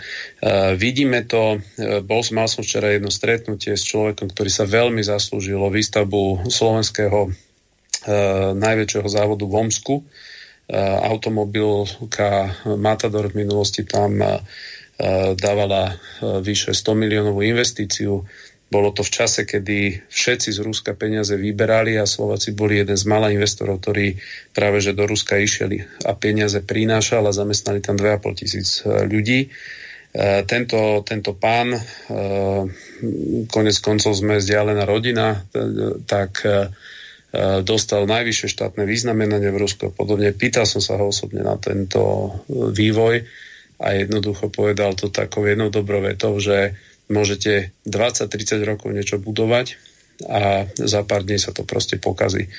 A, a Slováci, Slováci sú súčasťou veď Severoatlantické aliance, my sme súčasťou Európskej únie a práve preto sme mali jedinečnú príležitosť dopomáhať riešeniu tých konfliktov. A to je to, kde tá slovenská diplomácia absolútne zlyhala. Týmto trapným vyhostením nespravili nič iné, len to, že vykopli Slovensko z toho rokovacieho stola. Jednoducho sme nezaujímaví, sme nezaujímaví pre Západ, e, myslím táto vláda, táto, táto diplomatická garnitúra a nebudeme absolútne už teraz zaujímaví ani pre tú druhú stranu. Takže Takže takto to vidím. Nemecké, rakúske, francúzske firmy veľmi radi náhradia vo všetkom slovenské. Keď som videl tie čísla, prosím vás, tie sankcie, ktoré mali teda Rusov, tak položiť na koleno, tak v podstate dosiahli pravý opak. Rusko nedávno bol ešte najväčší importer pšenice na svete. Dneska je, dneska je najväčší exportér a tie príjmy Ruska z predaja pšenice už presahujú aj príjmy zo zbrojného priemyslu, ktorý bol ich akože hlavným exportným artiklom. Uh, vidíme, že slovenskí uh, aj ovocinári, aj polnohospodári, ktorí niekedy vo veľkom proste exportovali či jablka a tak ďalej do Ruska, toto všetko skončilo, to všetko padlo. Rusko sa stáva sebestačné vo všetkých týchto segmentoch, takže je to príliš veľká krajina, aby sme sa my tu na Slovensku teraz hrali, že ideme riešiť ich nejakú, nejakú geopolitiku. Samozrejme, že ak, sa, ak by sa dokázalo, že, že Rusi urobili nejaký vyslovene akt štátneho terorizmu na, na území Českej republiky, tak e, Slovenská republika toto samozrejme, že odsudzuje a odsúdiť musí. Lenže my sme není v tejto rovine, aby sme my mali teraz akékoľvek takéto podklady a my sa, my sa rozhodujeme na základe nejakých šumov, a počúvame potom prezidenta Českej republiky, ktorý povie, že ale veď on v tých tajných správach e, Českej tajnej služby žiadne takéto konštatovania nevidel, z ktorých proste vychádzame aj my a ktoré tu dookola niekto obmiela. Takže, takže my sme podľa mňa ukázali v tomto prehnaný, zbytočný aktivizmus, ktorý, ktorý proste nám e, nikto opetovať nebude nikto to ani nedocení. Vidíte, že keby to tak niekto veľmi aj na západe e, chválil a, a bol z toho proste uveličený, no tak e, alebo by to považovali za nejaký dôležitý krok, tak veľmi radi by to urobili aj oni. A miesto toho robia pravý opak. Rakúsky kancelár povedal, že on sa k tejto protiruskej hysterii vyhosťovania proste nepridá. No a takto to bude jeden za druhým. A čo si myslím, dosť toho najviac bude profitovať z tohto regiónu budú opäť Maďari, pretože Orbán určite touto cestou nepôjde. Mňa prekvapila ešte jedna vec, že z V4, tak okrem Maďarov ani Poliaci, ktorí e, majú e, dlhodobo zlé vzťahy s Ruskou federáciou, tak e, na toto s výnimkou tých troch pobalských krajín nenaskočili, ktoré tam v podstate. Teraz poviem jednu takú špekulatívnu myšlienku, keby tí Dimešovci, ktorí sú u nás, mali také postavenie ako ruská menšina, ktoré je možno 20, možno 25 v tých pobalských krajinách, tak ja neviem, ty by stiažnosti písali asi aj na Mars, nie len po všetkých inštitúciách, a po všetkých súdoch, ktoré existujú v Európe, v Rade Európy alebo na úrovni OSN. Ale mám tu ešte pripravenú jednu ukážku. Kde... Mirko, Mirko ja len jednu vec ešte poviem, že kde, ja vidím tú falošnosť, že E, jednoducho, keď nie je konzistentnosť. To znamená, že nie, nemáme rovnaké postoje vo všetkom. Pamätáš si, ako pomlela Saudská Arábia toho, my si v Istambule na tom konzuláte toho svojho ano. arabského občana. A predstav si, že by toto Rusi urobili. Hej. To znamená, my, my nemôžeme mať dvojtu, trojtu, e, proste odpoveď na, na javy, ktoré proste že na jednej strane áno, sa, sa vidí, že tu sú nejaké fakty, jak to bolo napríklad v prípade toho zabitia toho, toho novinára Saudskou Arabiou na tureckom území.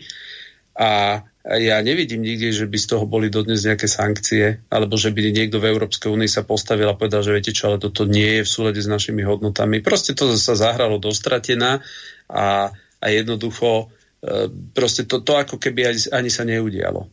A potom uh-huh. na druhej strane my tu sme konfrontovaní s vecami, ktoré jednoducho samotný český prezident spochybní, že on ich ani nečítal v tých správach.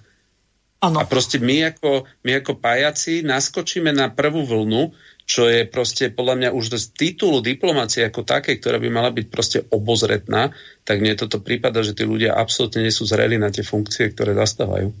Možno, že sú prezreli, ja to vidím tak. A Alebo teraz konšpiratívna otázka. Nie je to náhodou nejaký revanšizmus ohľadom e, Sputnika, že sa Saskari e, snažili pomstiť e, Matovičovi a Dimešimu za to, že išli do toho Maďarska vyjednávať alebo do Ruska išli vyjednávať, aby ten Sputnik úplne vypadol stadialto a skončil naozaj na tých maďarských kamionoch, ktoré ho odvezú do Maďarska.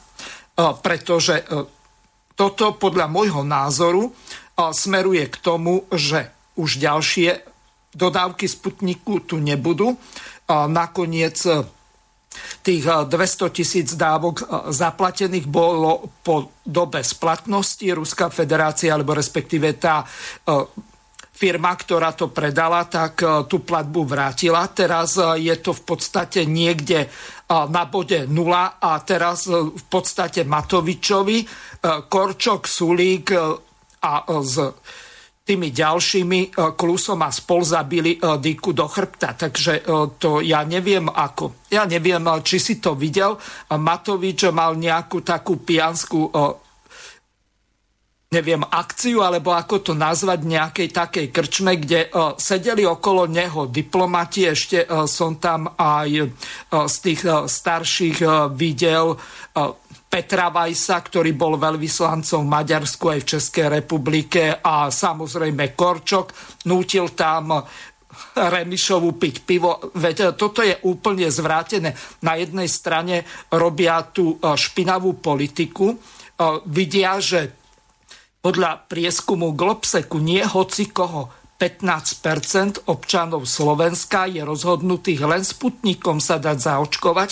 Ostatné krajiny, Maďari majú napríklad len 4% záujemcov, e, tuším, že Belgičania nejakých 6, v Českej republike 2%. Čiže z tohoto hľadiska tu sa hrá jedna veľmi špinavá hra a ja neviem, kto okrem obyčajných ľudí, ktorí e, čakajú a chcú sa zaočkovať, keď si zoberieme nejakých tých 15%, veď to je viac ako 600 tisíc obyvateľov Slovenskej republiky. Čiže e, darmo hovoria o tom, že 70% Slovákov má záujem dať sa očkovať, aby e, tá kolektívna imunita nabehla.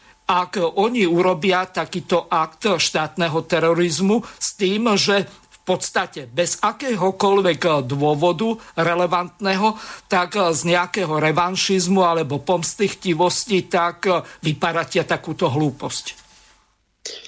No, ja keď som bol, myslím, to bolo predošlú nedelu na teatri, tak ja som sa vyjadril presne uh, tým smerom, že poprvé si všimni, že za tejto vlády je úplne všetko, aj tie najjednoduchšie procesy sú strašne komplikované, a, a proste až nezvládnutelné. Veď čo je komplikované na tom, že odídem do, do Moskvy, objednám Sputnik, doveziem ho, zaplatím za neho a robte si s ním, čo chcete. Čo, čo je na tomto komplikované. A oni namiesto toho urobia nejakú paradu, potom dajú nejaký súhlas na používanie niečoho, čo ani nedoviezli, lebo to malo inú šaržu. Potom úplne nelogicky pre mňa tu, tu krmia s tým myši 6 týždňov, ako keby proste spochybňovali, že to, čo tam je, ako keby oni išli robiť tie klinické testovania. Potom začnú do toho vťahovať nejaké laboratória, tie laboratória ale nie sú dostatočne dobré, potom musia vlastne z nás ísť urobiť krajinu tretieho sveta, že my si nevieme ani otestovať, my potrebujeme ísť za, za našimi susedmi niektorými, aby, aby proste nám pomohli, lebo my sme úplne v tomto asi niekde ešte pred ľudopmi. No a proste vysielajú signály také, že keď povie Baťova vetu, že jediné, čo spája všetky tie sputniky je názov, čo je teda akože, to, to je ťažký politický aktivizmus, veď ak, si, ak sa ona tak tvári, že proste zastáva len vedeckú pozíciu, no tak žiaden vedec nemôže povedať také tvrdenie, ktoré sa neopiera o, žiadne, o žiaden empirizmus, však ona nemala 40 vzoriek zo 40 štátov, aby toto mohla skonštatovať.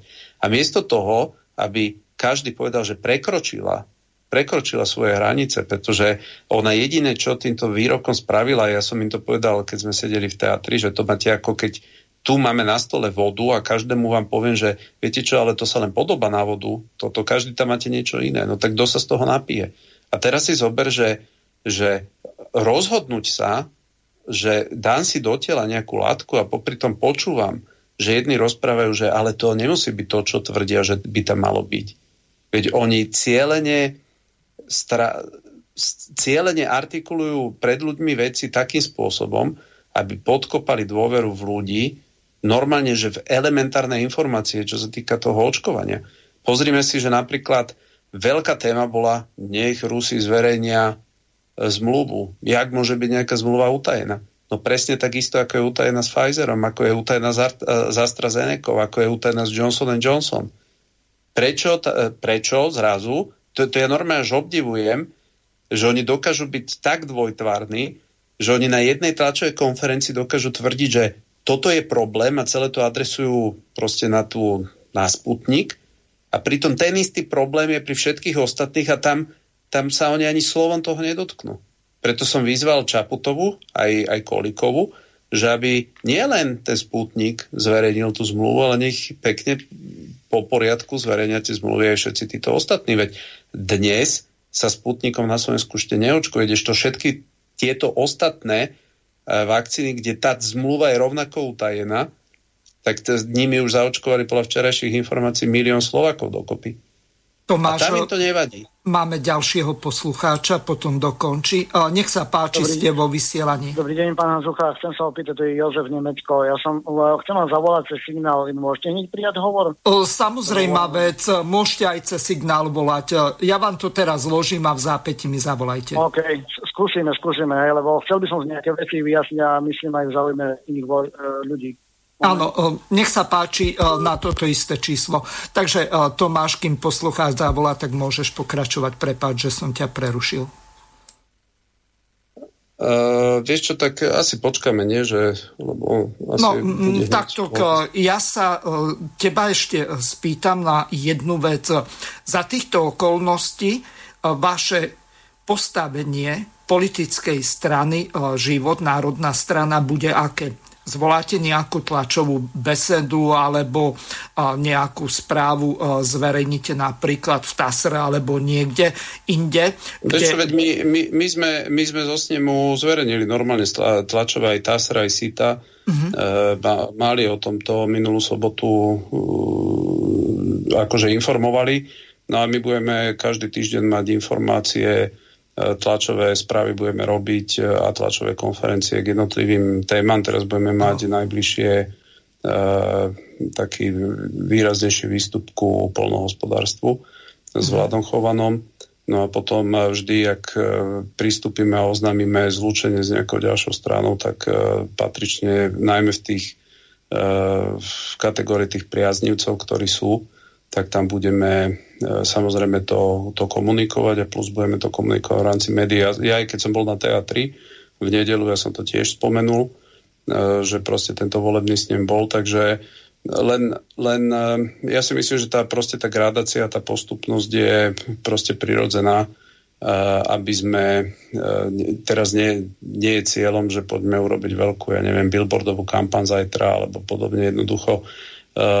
Dôležité je, aby sa aby sa integrovali proste objektívne tí ľudia navzájom e, preto, lebo zdieľajú tu ten istý pohľad na politiku a na to, čo na Slovensku chcú meniť. Takže, takže toto je práve to, čo v, tej, v tejto fáze sme a napríklad aj včera tie stretnutia, ktoré sme po Slovensku absolvovali, tak e, boli presne o tomto. No, Tomáš, kým pán poslucháč zavolá, tak eh, prečítam jednu otázku, ktorá sa ti asi veľmi nebude páčiť, ale eh, napísal nám ju nie Miroslav, ale poslucháčka Eva. Eh, kladie ti takúto otázku. Dobrý deň, host má 5 detí. Ak bude zo svojho 5,5 tisícového platu mesačne šetriť po tisíc eur, tak aby kúpil piatim deťom byty po milióne eur, tak treba na to ako poslanec pracovať do veku 130 rokov, kedy e, chce odísť do dôchodku. No, e, takýchto máme poslucháčov, ale aby e, zás niekto nepovedal, že cenzurujem otázky poslucháčov, tak som ju prečítal, no neviem, či sa chceš tomu vyjadriť, poslucháč nám nevolá, tak... Mm, tak ako nerozumiem tejto otázke, áno, no, mám 5 detí a, a tie deti... No tak ja rozoberme sa, si... Ja sa, ja, sa nepo, ja, ja sa nepozerám na to, že ja mám deťom kúpiť každému po milión Presne. byt, však ja, moje deti e, ak pán Boh dá a budú zdravé a dožijú. Sú, sú zdravé a obdarené nejakými talentami, Áno. tak sa postaráš, aby išli na vysoké školy a mali dobré zamestnanie a dokázali sa postarať nie len o seba, ale aj o teba, keď budeš v dôchodkovom veku ty. No, asi tak, no neviem. Máme tu poslucháča. Nech sa páči, môžete hovoriť. Ste vo vysielaní. Dobrý deň, tu je znova ten poslucháč e, Jozef z Nemecka. Ja oh. som ho volal na tomto, ale ne, nespojilo ma, neviem. E, chcem, chcem dať taký otázku. Ja som akože normálne obyčajný človek, ktorý z situácie, ktorá je na Slovensku, musí jednoducho Slovensko opustiť.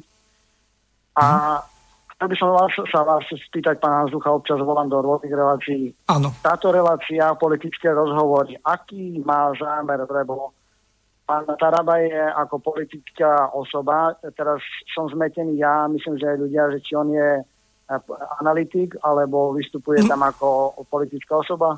No, on je v prvom rade politolog, eh, podobne ako je napríklad pán Michelko, čiže eh, z hľadiska politológie tu rozoberáme veci a to, eh, že pán Michelko napríklad podporuje Smer, alebo pán Taraba je predsedom strany KDŽP teraz po premenovaní Život národná strana, tak on o týchto veciach sa v podstate zmieni v tejto relácii, ale e, v prvom rade sa venujeme ďalším veciam, ktoré e, trápia Slovensko. On je poslanec Národnej rady, takže v prvom rade zistujeme tie veci, ako to vlastne v tom parlamente funguje, aké sú tam vzťahy, aj by sme aj z tej zákulisnej stránky vedeli podstatne viac ako to, čo nám mainstreamové médiá ponúknú. Takže asi toľko, pokiaľ máte nejaký nejakú bližšiu otázku na pána Tarabu, že by ste ju vedeli bližšie špecifikovať, ano. rád vás mu odpoviem.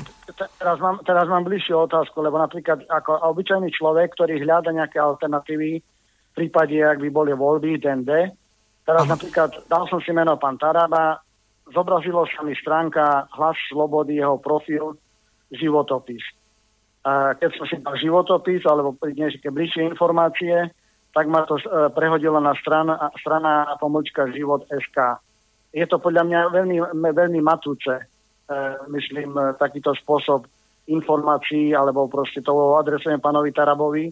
Hej, buď nech zrušia jednu webovú stránku a proste takto, v tomto zmysle, že existujú dve stránky, rôzne profily.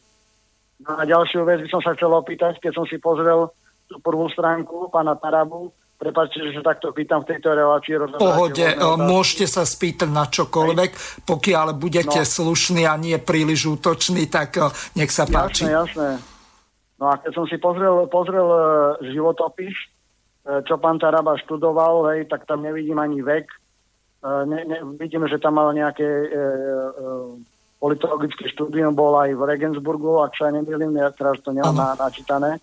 A keď som si pozrel novú po, túto stranu, strana Pomorska život, tak tam vidím iba troch ľudí, troch, respektíve štyroch na, na tej titulnej strane. Ja nevidím a teraz koľko je v tej novej strane. A teraz povedzme, keby voli, ľudia chceli aj voliť e, ich e, platformu alebo, alebo politický profil, tak ja si neviem predstaviť, že by ľudia jednoducho, e, či má tá strana dostatok e, kapacít na, na, na postavenie e, strany alebo nejakej koalícii.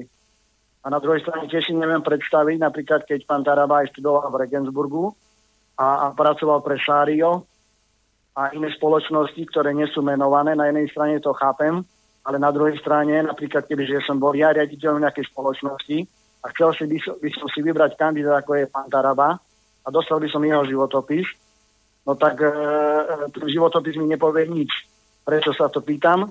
No preto, lebo napríklad aj tá politická strana, ich profil e, stanoví, alebo koho majú za sebou, tiež nie ako voličovi nepovedia nič tak takú mám veľkú dilemu a myslím, že tisícky voličov na Slovensku majú dilemu, aj, pretože na jednej strane je OK, ak pán Tarabov ide do takéto relácie, to beriem, vyjadruje sa.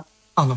Každá jedna veta, každá jedna téma, to sú tak širokospektrálne problémy, ale na druhej strane my mali by sme sa koncentrovať, jak sa hovorí, na ten bod A, odkiaľ ideme a kam ideme. To znamená, že ak, ak pán Taraba tam už je ako za novú stranu, tak malo by, by to byť jasné aj tým voličom, E, že za koho sa vyjadrovať, nemôže sa vyjadrovať člen politickej strany ako politolog. Myslím, je to veľmi metúce pre ľudí. V dnešnej dobe, kde sú tieto strany roztreštené. Takže tak, takto som to chcel zhrnúť. Dúfam, že z toho vyberiete určité veci po naučenie a budem počúvať, ako sa k tomu vyjadrite, pretože som všetko povypínal, aby nedochádzalo k rušeniu a, a tak ďalej. Ďakujem veľmi pekne. Ja vám tiež ďakujem veľmi pekne. Lúčim sa s vami. E, čiže Tomáš, Ohľadom eh, tej web stránky máte zrejme dve momentálne, tak ako je to vlastne, aby tí ľudia raz nehľadali na KDŽP na web stránke a potom na tej novej. A... Ďakujem veľmi pekne za podnety posluchačovi. Poprvé chcem povedať, ak sa ide na stránku strana pomlčka život, tak, a tak ako každá jedna strana, tak e, hlavné fot, fotografie, ktoré tam sú, sú vždy človeka, ktorý je predseda a podpredsedovia, tak je to úplne všade. Nedáva sa zoznam členov ako takých. Takže z tohoto dôvodu, keď idete na stranu a to môžete ísť na akúkoľvek, tak prvé, čo zbadáte, je vlastne ten zoznam, ktorý je vo vedení strany a ktorí sú v predsedníctve. Takže presne tieto informácie na tej web stránke sú. Čo sa týka Eh, zlučovania vlastne eh, Facebook aj ostatné v podstate tieto portály eh, trvá niekoľko dní, kým sa zintegrujú do jedného celku rôzne skupiny. Napríklad, keď sa teraz sme rozhodli, že zlučíme členskú základňu agrárnej strany doma dobre, tak samozrejme, že to trvá niekoľko dní, kým všetky tie prihlášky sa preklopia, kým sa zintegrujú tie jednotlivé konta do, do práve že jednej. Takže toto je proste proces, ktorý, ktorý istú dobu trvá a pokiaľ ide o potom samozrejme všetky tie ostatné stránky budú automaticky buď zlúčené, alebo budú e, proste vypnuté. Takže, takže takýto je postup a ten postup aj v budúcnosti je vlastne rovnaký. Mhm. Dobre, posunieme sa ďalej známa osoba Marian Kerry, ktorý patril do tej vašej kresťanskej platformy, ktorá tak e, vytočila pána Mazureka a samozrejme aj e, tých liberálov v smere, e, tak bol v jednej televíznej relácii, kde ohľadom, alebo čo sa týka vyhostenia tých diplomatov, povedal toto. Veľmi kľúčové je aj vyjadrenie predsedu vlády Babiša, ktorý niekoľko hodín po potom ako sa škandál prevalil, tak trošku tie vášne v Čechách tlmil tým, že sa vyjadril, že nejde o akt štátneho terorizmu. To je veľmi dôležitý posun a ja si myslím, že môžeme si o prezidentovi, alebo niektorí si môžu o pánovi prezidentovi Zemanovi myslieť čokoľvek, ale opäť len raz ukázal, že on nie je politik, ale štátnik. Nechal si pár dní času určite na to, aby získal množstvo relevantných informácií a potom sa nečudujem, že prišiel k takými vyjadreniami, že jednoducho ani on nevidí priame prepojenie medzi výbuchom vo Vrbieticiach e, s prípadnými tajnými agentami z Ruskej federácie. Nedostatok dôkazov je tu a ja si myslím to isté, že bez dôkazov v demokratickej spoločnosti nie je možné niekoho odsúdiť. Ja tie dôkazy nemám a bez dôkazov nemôžem šíriť nejaké veci, pretože by som sa stal konšpirátorom. Ja som síce opozičný politik, E, pán poslanec je členom vládnej koalície, tak sa ho chcem opýtať, že či teda on má dostatočné a relevantné množstvo informácií na to, aby mohol dávať takéto zásadné stanoviska. Pretože ak máme takúto dôležitú tému, tak by sa mala rozoberať na pôde Národnej rady Slovenskej republiky. Ak vy budete oponovať, že je to v útajnom režime, predsa máme aj my na pôde Národnej rady výbory, ktoré môžu zasadať v utajenom režime. Ale opakujem, bez dôkazov ísť, vyhostiť troch zahraničných diplomatov mi príde nenáležité. A navyše, akým reálnym spôsobom sme mi pomohli Českej republike? A naopak, ako sme si pomohli v historicky dobrých vzťahoch, ktoré máme s Ruskou federáciou. Napriek tomu, že sme 5,5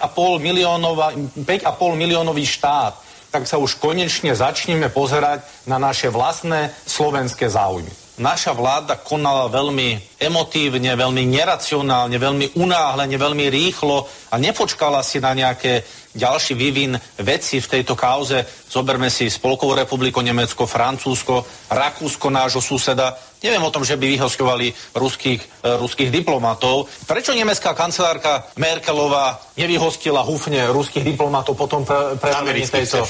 Nie, ru, ruských. Po, potom, čo sa udialo vo Vrbieticiach. A myslíte si, že to zmári snahy Spolkovej republiky Nemecka, aby bol dobudovaný Nord Stream 2? V tom sa mi páčia tieto štáty, že sledujú vlastné záujmy a nie nejakú kolenačkovú politiku. To ja odmietam a naozaj uvedome si, že stále tu máme štyri svetové strany a podľa toho sa prosím vás v tej vládnej koalícii správajte. Minimálne pani prezidentka Čaputová mohla osloviť svojho partnera v Českej republike, tým partnerom je pán prezident Miloš Zeman, mohla sa ho opýtať na nejaké informácie, alebo si mohla predvolať nášho veľvyslanca v Českej republike pána Káčera, až potom ísť so stanoviskom. To stanovisko mohlo byť odlišné, ako má e, pán prezident Zeman, ale príde mi to také unáhlené, Dokonca vyslovím takú teóriu, že potom, čo predviedol bývalý predseda vlády Matovič so svojimi zahraničnými cestami, s tým, ako nastolil tému Sputniku, ako keby sme mali zapotrebu sa ospravedlniť k našim západným spojencom,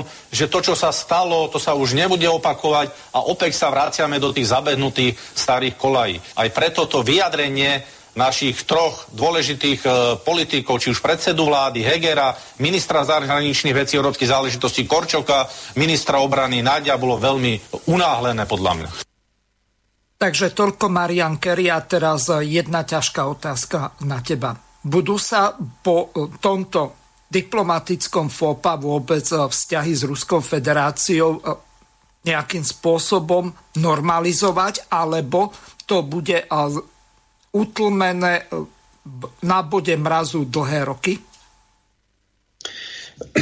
No pozri, ja si, ja si myslím, že to nebude teraz, že utlmené, ale samozrejme, že Rusi už z titulu e, vždy odpovedia niekoľkonásobne horšie, ako môžeme my. Takže to je úplne proste prirodzené. Videli to aj Česi, že vyhostili určitý počet. E, Rusi im vyhostili taký počet, že im paralizovali celú ambasádu v Moskve keď naozaj teraz Česi, by som povedal, že tak sa strápne, že im vyhostia ďalších 80 eh, eh, z ruskej ambasády v Prahe, no tak čo urobia Rusi? No tak samozrejme, že nepovedia, že no dobre, tak pošlite naspäť vašich českých, aby ste nám ich nevyhostili. To tak závrú ambasádu a možno, aby ich ponížili úplne, tak im povedia, že budete chodiť do Berlína si vybávať papiere, aby im pripomenuli ešte druhú svetovú vojnu. Takže akože ja si myslím, celá táto celá táto história týchto sankcií a toho, tejto politiky tlačenia na Rusko si myslím, že každému je jasné po tých rokoch, že je neefektívna, nikam nevedie a jednoducho takýmto spôsobom sa nie, že tie vzťahy ani nezlepšia, ale nikto, nikto nakoniec toho ani na úkor Ruska nič zásadné proste nezíska. Takže Slováci v tejto vláde máme teraz, by som povedal, taký medzník, pretože uh, my nemôžeme s Ruskom nemôžeme s Ruskom zvíťaziť v akomkoľvek nejakom naťahovaní sa a myslím si, že už teraz to je samotná vláda Hegera si uvedomuje, že zostali úplne že smiešne osamotení v tomto celom, veď nikto ich nepo... ani tí podľa mňa, ktorých do toho húckali, že chodte, urobte tento krok,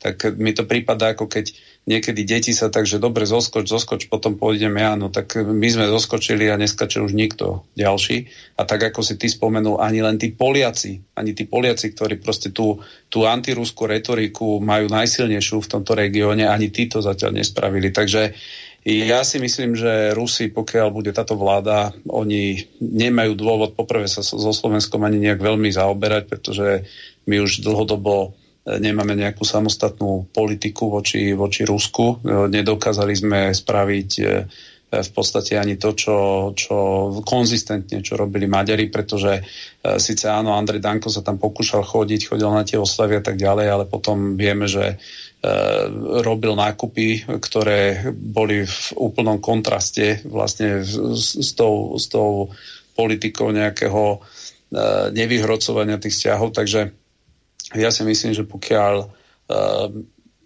nepríde v, tejto, v, tejto, v, tom, v tomto kroku k, proste k racionálnej zmene pozície slovenskej vlády, tak akože Rusi nemajú najmenší dôvod nám hádzať nejaké teraz udičky, že poďme sa nejak proste na niečo dohodnú. Nemajú sa na čo s nami dohodnúť. My sme sa ukázali v zahraničnej politike ako nezreli, proste skočili sme na prvé informácie, ktoré sú a aj keby boli tie informácie pravdivé, tak jednoducho my sme nemali urobiť takýto strm hlav sám pokus, ale jednoducho e, mala tu byť nejaká snaha vyrokovať nejakú spoločnú logickú pozíciu v rámci Európy a tam sme mali zohľadniť svoje vlastné záujmy. Ale proste my sme ako taký čierny, pasívny pasažier, ktorý niekde nastúpil, proste my nevieme zdefinovať ani svoje vlastné záujmy a tie máme voči Rusku, veď my sme, my sme mali veľmi otvorené dvere pre rôzne sektory ekonomiky a mohli sme z toho profitovať. Každý, kto je trošku zorientovaný, vie, že tie sankcie zahraničné firmy obchádzajúce všelijaké bieloruské firmy a tak ďalej.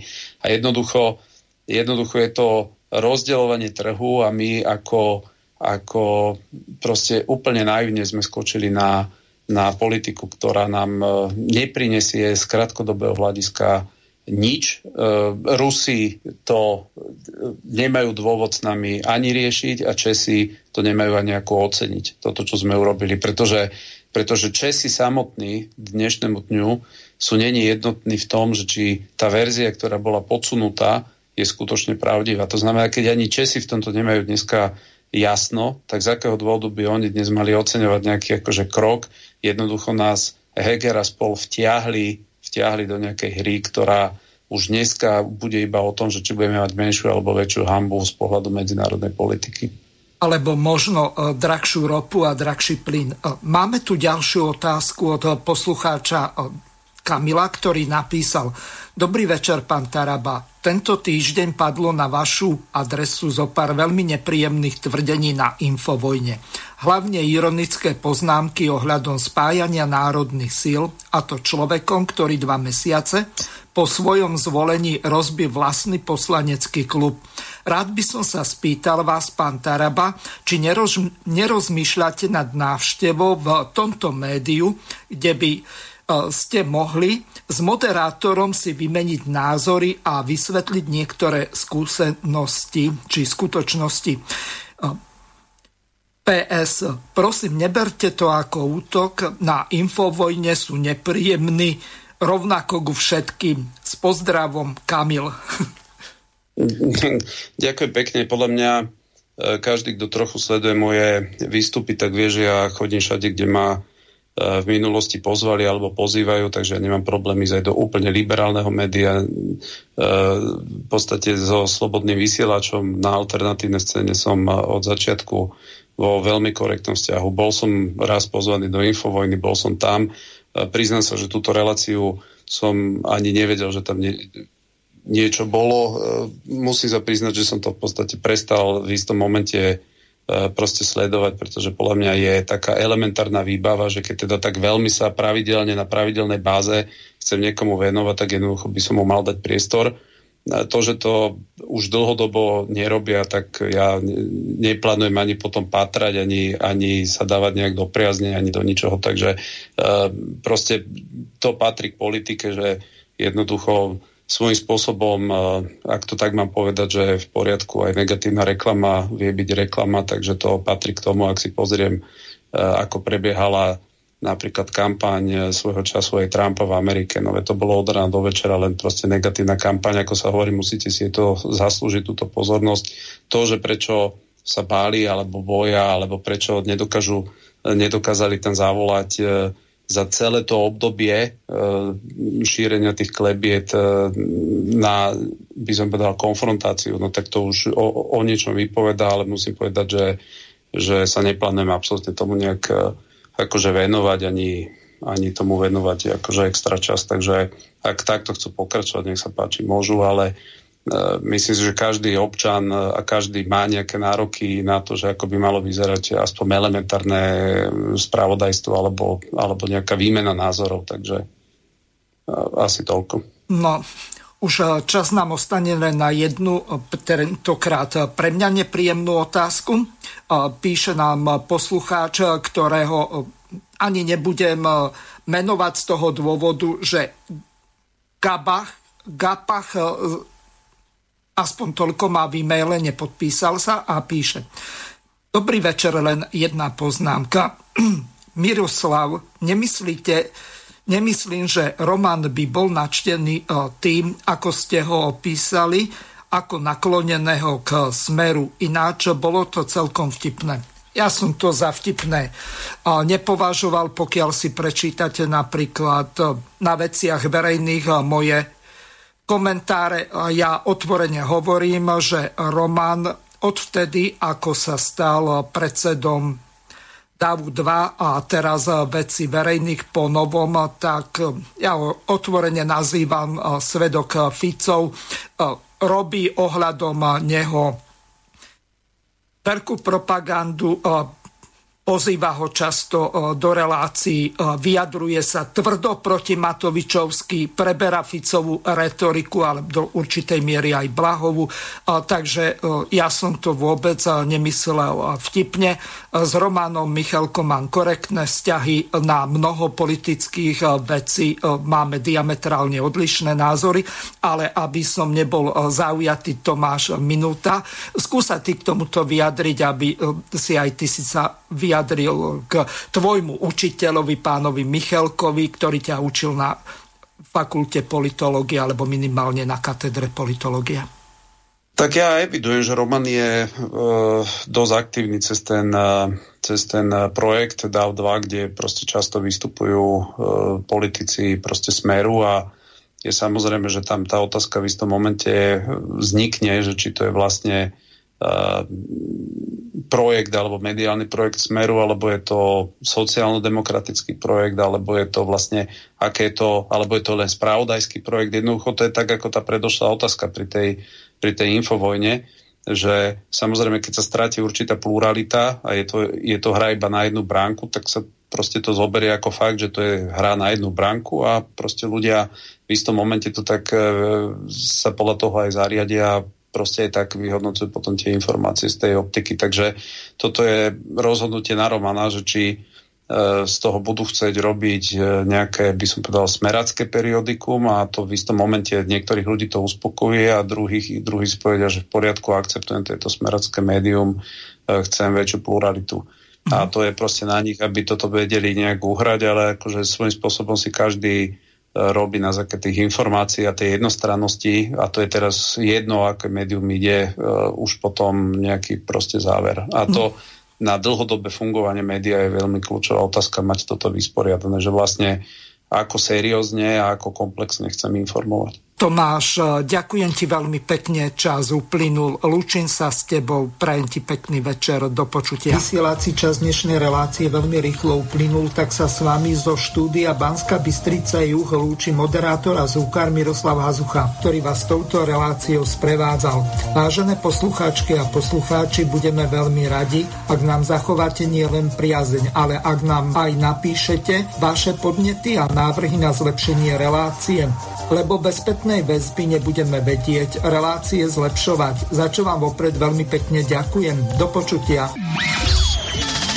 Táto relácia vznikla za podpory dobrovoľných príspevkov našich poslucháčov. I ty sa k ním môžeš pridať. Viac informácií nájdeš na www.slobodnyvysielac.sk Ďakujeme.